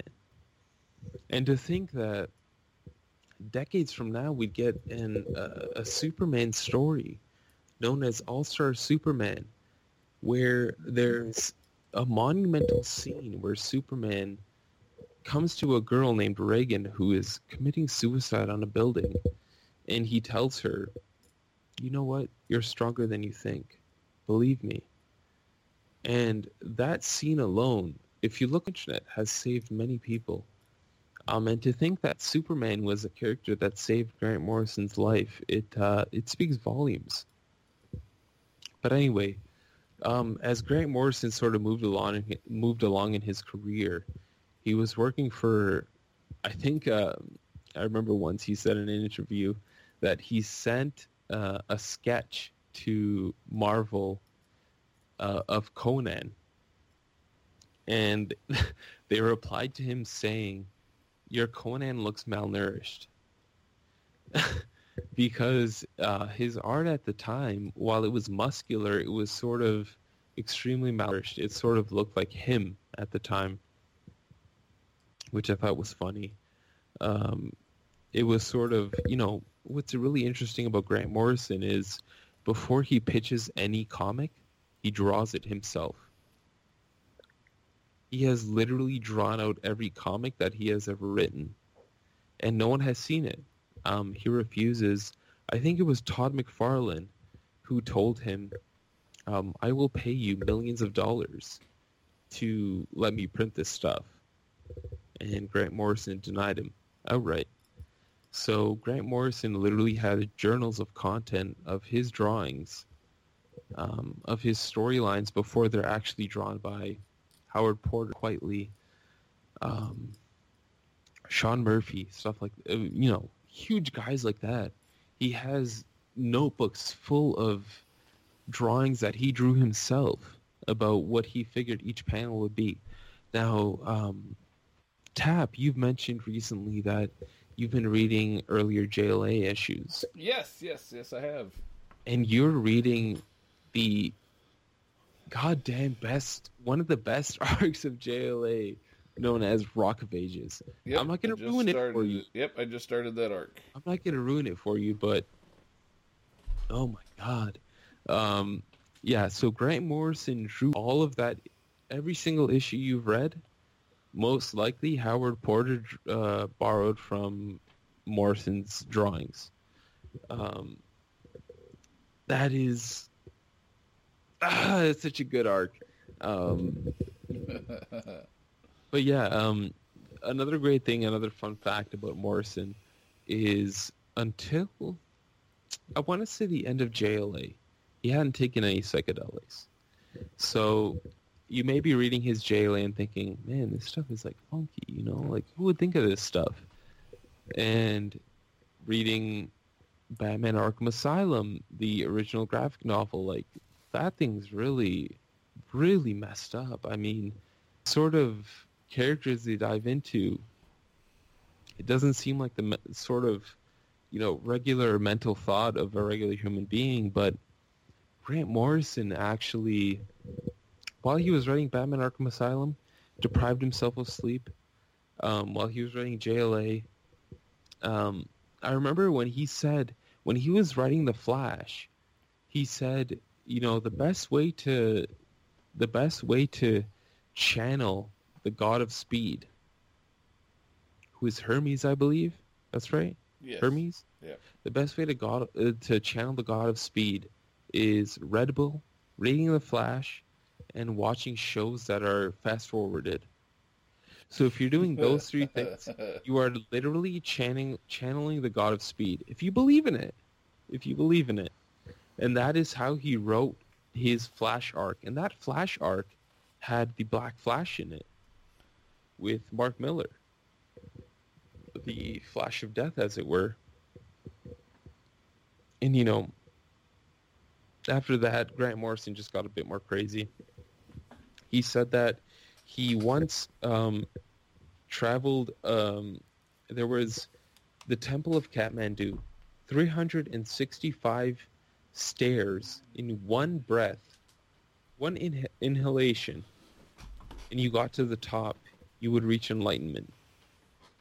So Grant Morrison and his buddy decided, yeah, we do this. We're young. We can do this. 365 steps in one breath? No big deal. So they went up it. And the night after, Grant Morrison was in his room. And he claims on his life that this was not a hallucination. He was not on drugs, no psychedelics. But he saw purple, no, silver blobs coming out of his walls and ceilings and they asked him, where do you want to go? And he said, Alpha Centauri, I want to go there. So they took him there, and he basically saw lines of grids um, going up horizontally, vertically, and they basically told him, our children are time. So we create a child, we give it time, and it creates a universe. And in that universe, we create human beings and choices. We inform choices. We create lives and we create freedom. And basically they told him, go back to your world and tell them as much as you can about us. And it is just so surreal. It sounds like it sounds like BS. You hear me saying it, it sounds like nonsense. You hear him saying it in his Scottish accent, and it sounds like religion.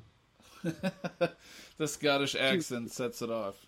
It it really does, and Grant Morrison is just he is he's written my favorite stories.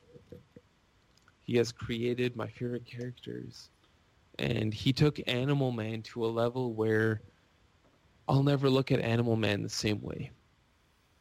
So that's why I'm talking about him in the creator's corner because he is special. Grant Morrison is a writer who writes about characters you don't care about. You really don't.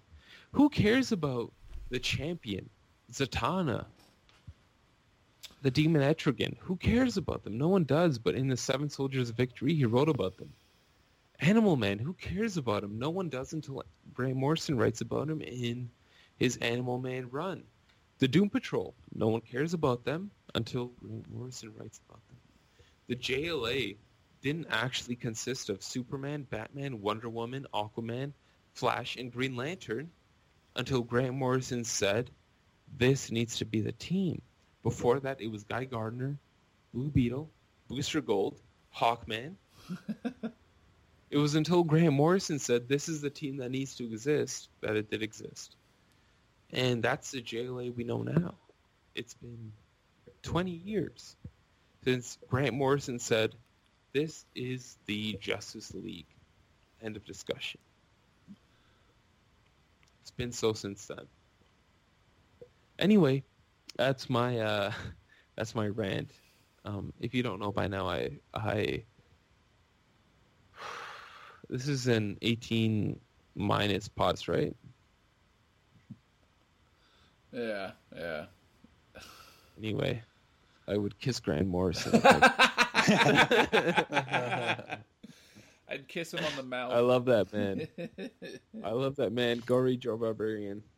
It's it's it'll change your life. I mean, I've been ranting on about fun facts. I've been saying fun facts after fun facts about Grant Morrison too. Seriously, think about it. The dude visited Alpha Centauri. He did it. He took the journey. I don't know, know how we could add, put onto what you just said. I mean, you gave a really great uh, biography of him and Thank all you. the fun and interesting stuff about him. Anyway, and don't forget, Nova will kiss him on the lips. literally, bring him to Canada. I will kiss him on the lips. I will kiss him in places that cannot be mentioned on this podcast. Oh no! Oh I love- man. I love the man. Fair enough. All right. Sound, it sounds like we have a challenge now. I need to get Grant He on is the my show. messiah. No, literally, bring him. I will travel wherever you guys get him. I I'm already travel. trying. I'm gonna. I'm gonna. s- I've been. I've been trying for about a week now. Nova so was I, Grant uh, just for you, He Nova, my- I've been trying to figure it literally out. my hero. He Sounds like we need to set him up for October. October seventh is my birthday. Yes, that's what I was If you saying. guys don't give me Morrison, I quit. I quit. Oh, man. Oh yeah. I love these guys too much to quit. He wants Morrison to take him to Alpha Centauri. I, I want him to take me to the CN Tower and show me what it's like up there.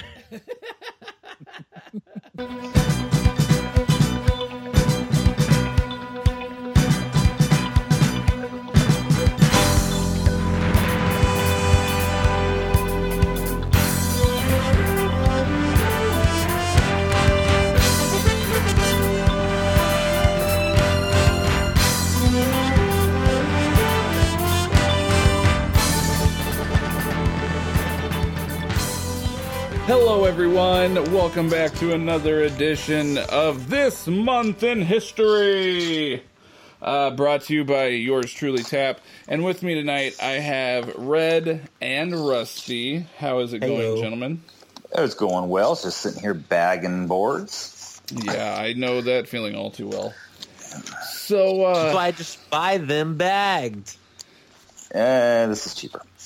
It And, I'm not- cheaper. and, I, and I'm actually, I, I got a thousand of them that I'm trying to bag right now. I have 300. I don't have that many. But Good luck.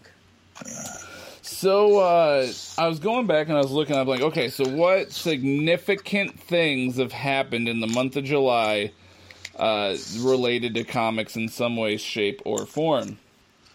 And the first thing is uh, July seventh, eighteen oh two.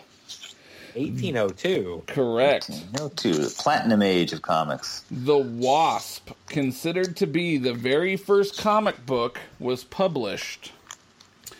Um, the Wasp uh, was a uh, political book, I guess you could say, uh, that was created um, by Robert Rusticoat.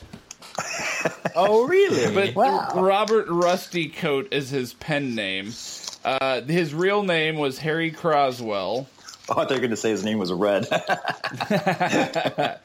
No, but at the age You're like, wait a minute. yeah. At the age of 22, uh, he was a supporter of the Federalist Party of John Adams, who was still serving as the second president of the USA. Uh, so, anyways, they supported such newspapers as The Balance, the Columbian Repository, which Croswell originally began his career writing for. Um, after a while, Thomas Jefferson um, started his own paper called The Bee to counteract the bias of the balance. Well, Croswell got pissed off, basically, all right?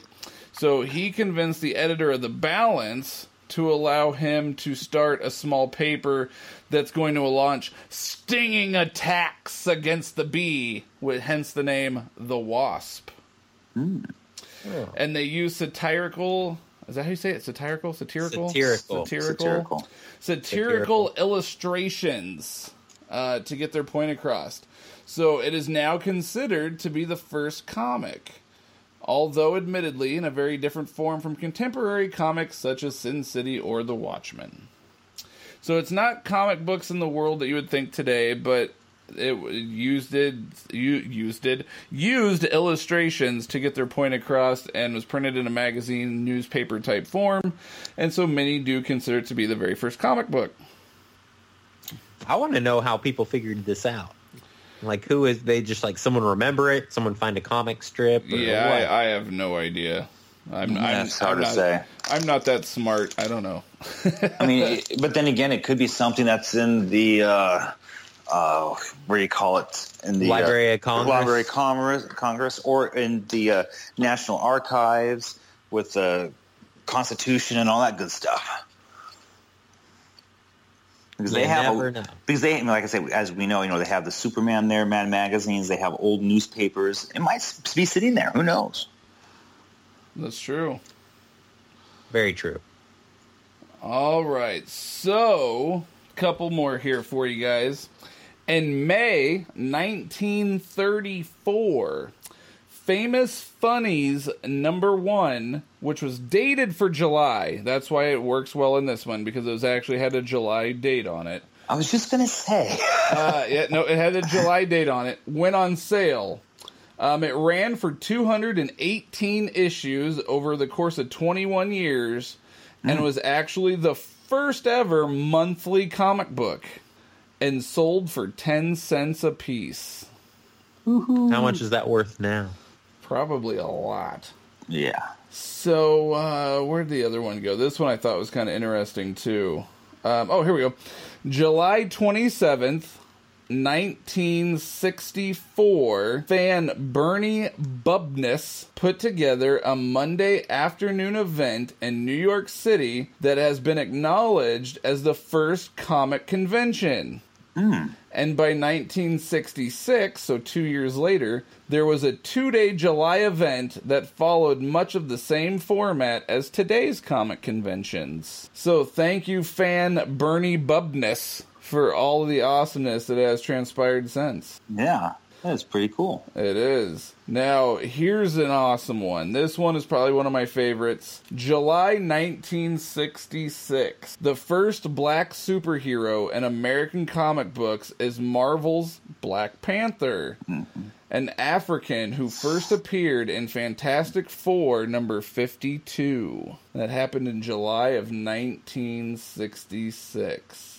That's cool, That dude. is That cool. issue is going up in price so Oh, yeah, fast. of course. Oh, yes. It's like up in the six hundred dollar mark now. And I mean, even the world that we lived in, and you know, at that time was was incredible.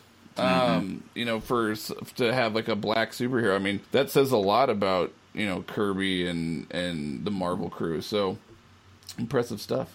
Um, oh man, there's just a bunch of fun ones here. I'm finding a bunch of fun ones for July. Check this out. I'm waiting. I'm waiting. I'm waiting for you to hit my favorite July issue. Okay, well, July 1990, Spider-Man number one by Todd McFarlane Ooh, set buddy. the highest recorded paid circulation for a comic book to that point. The first printing had over 2.35 million sales. When all the editions were added, the total paid circulation was approximately 2.65 million. and how much did that issue go for at that time? Probably a dollar. I think it was dollar 25? twenty-five. Yeah. Yeah. Oh, I thought it was like two bucks. No, it wouldn't have been that high yet. No. No. Uh, July 1991, X Men number one by Chris Claremont, Jim Lee, and Scott Williams beat the paid circulation record set by X Force One. Because if you remember in June of 91, Fabian and Rob, remember how we discussed that because they threw in the card last month? Yep. they to, to the marketing gimmick. All right. Well, the following month, Chris Claremont, Jim Lee, and Scott Williams beat that record. Um, and they released the issue in five editions with variant covers. Estimated paid circulation was 7.5 million. Oh, is that all? Yeah. July 4th, 1992, Marvel announced it would acquire the Fleer Corporation for 265 million, which if you guys collected Marvel cards, you would know that the top of like the creme de la creme of the Marvel cards was the Fleer ones. They had the most amazing artwork. It was incredible. Had the coolest cards, man. And those were typically the ones that you always found free inside of uh, the little plastic bags inside of comics back that was Yep. those days. I have a few comics with the cards still attached. To 'em. Same here. Uh, July 1996, Diamond bought Capital City, making Diamond the last remaining major distributor for comic books to direct market shops. So that's when everything got monopolized. and then, last but not least, my favorite fact about July. Back on a nice summer summer morning, July 10th, 1982, your host Tap was brought into this world. So that's my favorite July fun fact. But yeah, so cool. there you guys have it. Some some interesting tidbits. I thought I was only gonna have a couple for you, but as we were talking and I was scrolling, I, I discovered a lot more. well, I have one that I got to throw out there. My right. favorite July issue ever, July of seven, uh, nine, uh, 1976, and you probably have all seen the cover. Is Superman salutes the bicentennial. Oh, Yep. yeah. Is it the giant size issue thing? Yeah, it's a giant size issue, and on the front, think of Captain America's triangular shield, and in front of the shield, you have Superman with his arm up, holding a an American bald eagle. Yep, I remember that. Yes, and on the back of the cover, I'll never forget. It has a list of every president from to from at, by that date, from George Washington all the way to Ford.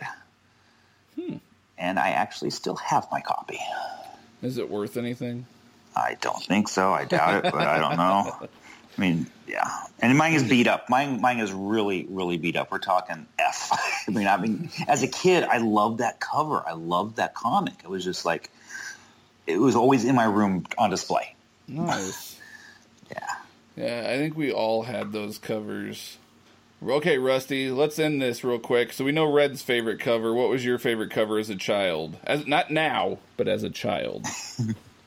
That's hard because I really didn't read comics too much as a child.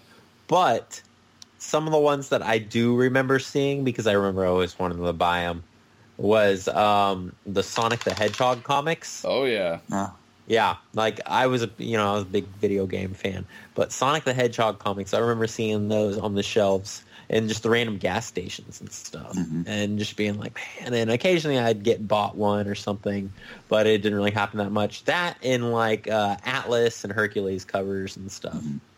Yeah, very cool. Mine, I don't remember the exact issue number because it's been years, but and it's real simple too. But it was Ghost Rider, and it was an all black cover. But it wasn't. I know what just- you're talking- But it wasn't like solid black. Like there was still design to it. Like it was almost like raised up off of the. Like it was a cardboard. It was like a thick mm, paper type cover. Um, it wasn't like a flimsy one. It was, it was like a cardstock. It was like a cardstock cover, and it had uh, it was almost like raised up off of the off of it where there's like the outline of Ghost Rider and the writing that says Ghost Rider and stuff. But it was all black, and I actually saw it again on eBay today in a lot that I was looking at, and I was half tempted to buy it just for that very reason. But that was my favorite cover. I just thought that was so cool because I'd never seen anything like it. Um, yeah. Uh, I, I- speaking of black covers, I think one of the coolest ones, though, Amazing Spider-Man number 36. That black cover. It was just like, I don't know if I've seen that one. Oh yeah! Oh my gosh, that one. It was just like just all black and in white lettering. It says "The Amazing Spider-Man," and it was issue number thirty-six, and it was a tribute to nine one one, and it was just emotional. It was like, oh my god, wow! And it's a, it's a price it's a pricey issue. True that. I'd say, um, well, I'd say one more. Uh, one more that I guess I just remember seeing was um, freaking what Spawn issue was it? It's the one where um, I think it's ten or something, but it's the one where it's like half the Spawn symbol and then half something else on the cover.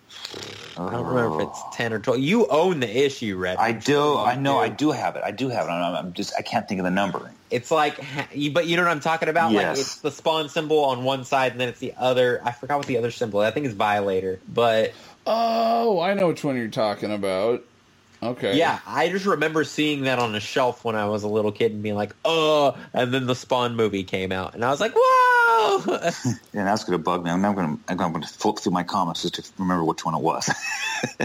Well, folks, there you have it. This month in history has come to an end. Be sure to tune in next month for more exciting uh, facts in the month of August. Who knows what's going to come up or what we'll discuss? Till then, the power is yours.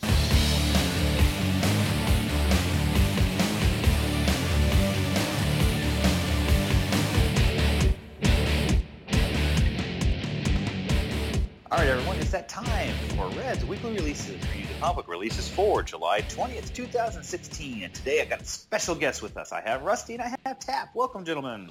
Thank you. Thank you. Howdy. And we're going to do a little differently. Everybody's going to go buy some of their favorite stuff. So Tap's going to lead us off with some DC. And of course, Rusty's going to go into Marvel, and I'll t- cover the independents today. So that being said, Tap, why don't you take it away? What do we got coming out next All Wednesday? right, Red, we have da, da, da, Action Comics number 958, second printing variant cover. Adventures of Supergirl number 6, American Vampire volume 8, trade paperback. Aquaman number 1, second printing variant edition. Aquaman number 3, there's two different covers for that one. Astro City number 37. Batgirl and the Birds of Prey Rebirth number 1. There are two different covers for that. Batgirl volume 2. To the Death trade paperback. Batman number three, two different covers for that one as well. Cover B being by Tim Sale, so if you're a Batman fan, I'd pick that one up. Clean Room number 10, Dark Knight 3, The Master Race, number 1 of 8. Jai variant cover, Jai Gold Signature Edition. Uh, there's going to be a, two of those actually that are going to be happening. Uh, Detective Comics number 935, variant cover, second printing. Doom Patrol Volume 2 trade paperback. Flash number 1, second printing, variant cover. Green Arrow number 3, there's going to be two alternate covers, the second one being by Mr. Neal Adams. Green Arrow, the Kevin Smith trade paperback. Green Lanterns number 3, there's going to be two different covers for that one as well. Something I'm extremely excited about Hellblazer Rebirth number 1, there will be two separate covers and Justice Gods Among Us Year 5, number 14, and Justice Gods Among Us Year 4, Volume 1 trade paperback. Justice League number 1, there will be two covers for that one as well, just like all the rebirths. Legends of Tomorrow number 5. Ooh, that one's pricey, 7.99. Lucifer number 8. New Suicide Squad number 22. Scooby Apocalypse. There's going to be two separate covers for that one. Superman number three. Once again, there will be two covers. Superman Action Comics Volume 7 Under the Skin trade paperback. Superman Action Comics Volume 8 Truth hardcover. And last but not least, Wonder Woman number one, Liam Sharp, second printing variant cover. So that is what we have for DC, ladies and gentlemen. Rusty, what do you have for Marvel? Okay, so the big Marvel. What we got coming out? We got A Force number seven, which is pretty good to read. We also have all new Inhumans number nine, which I have not a clue about, but I'm hoping I hear Inhumans all right. All new Wolverine number ten, our favorite uh, Laura. Uh, Ant-Man number 10 with a Death of X variant cover. So if you're curious about that, that's going to be a little bit involved in this. Uh, also, we have Black Panther number one third printing variant. They went all the way to a third printing now for Black Panther. Crazy. Uh, Black Widow number one's getting a third printing variant. Black Widow number two's getting a second printing, and Black Widow number three is getting a second printing also. Crazy time for Black Widow, and also the new issue Black Widow number five. So after that, we have Civil War 2 getting a second printing. Man, Marvel is killing it with these printings.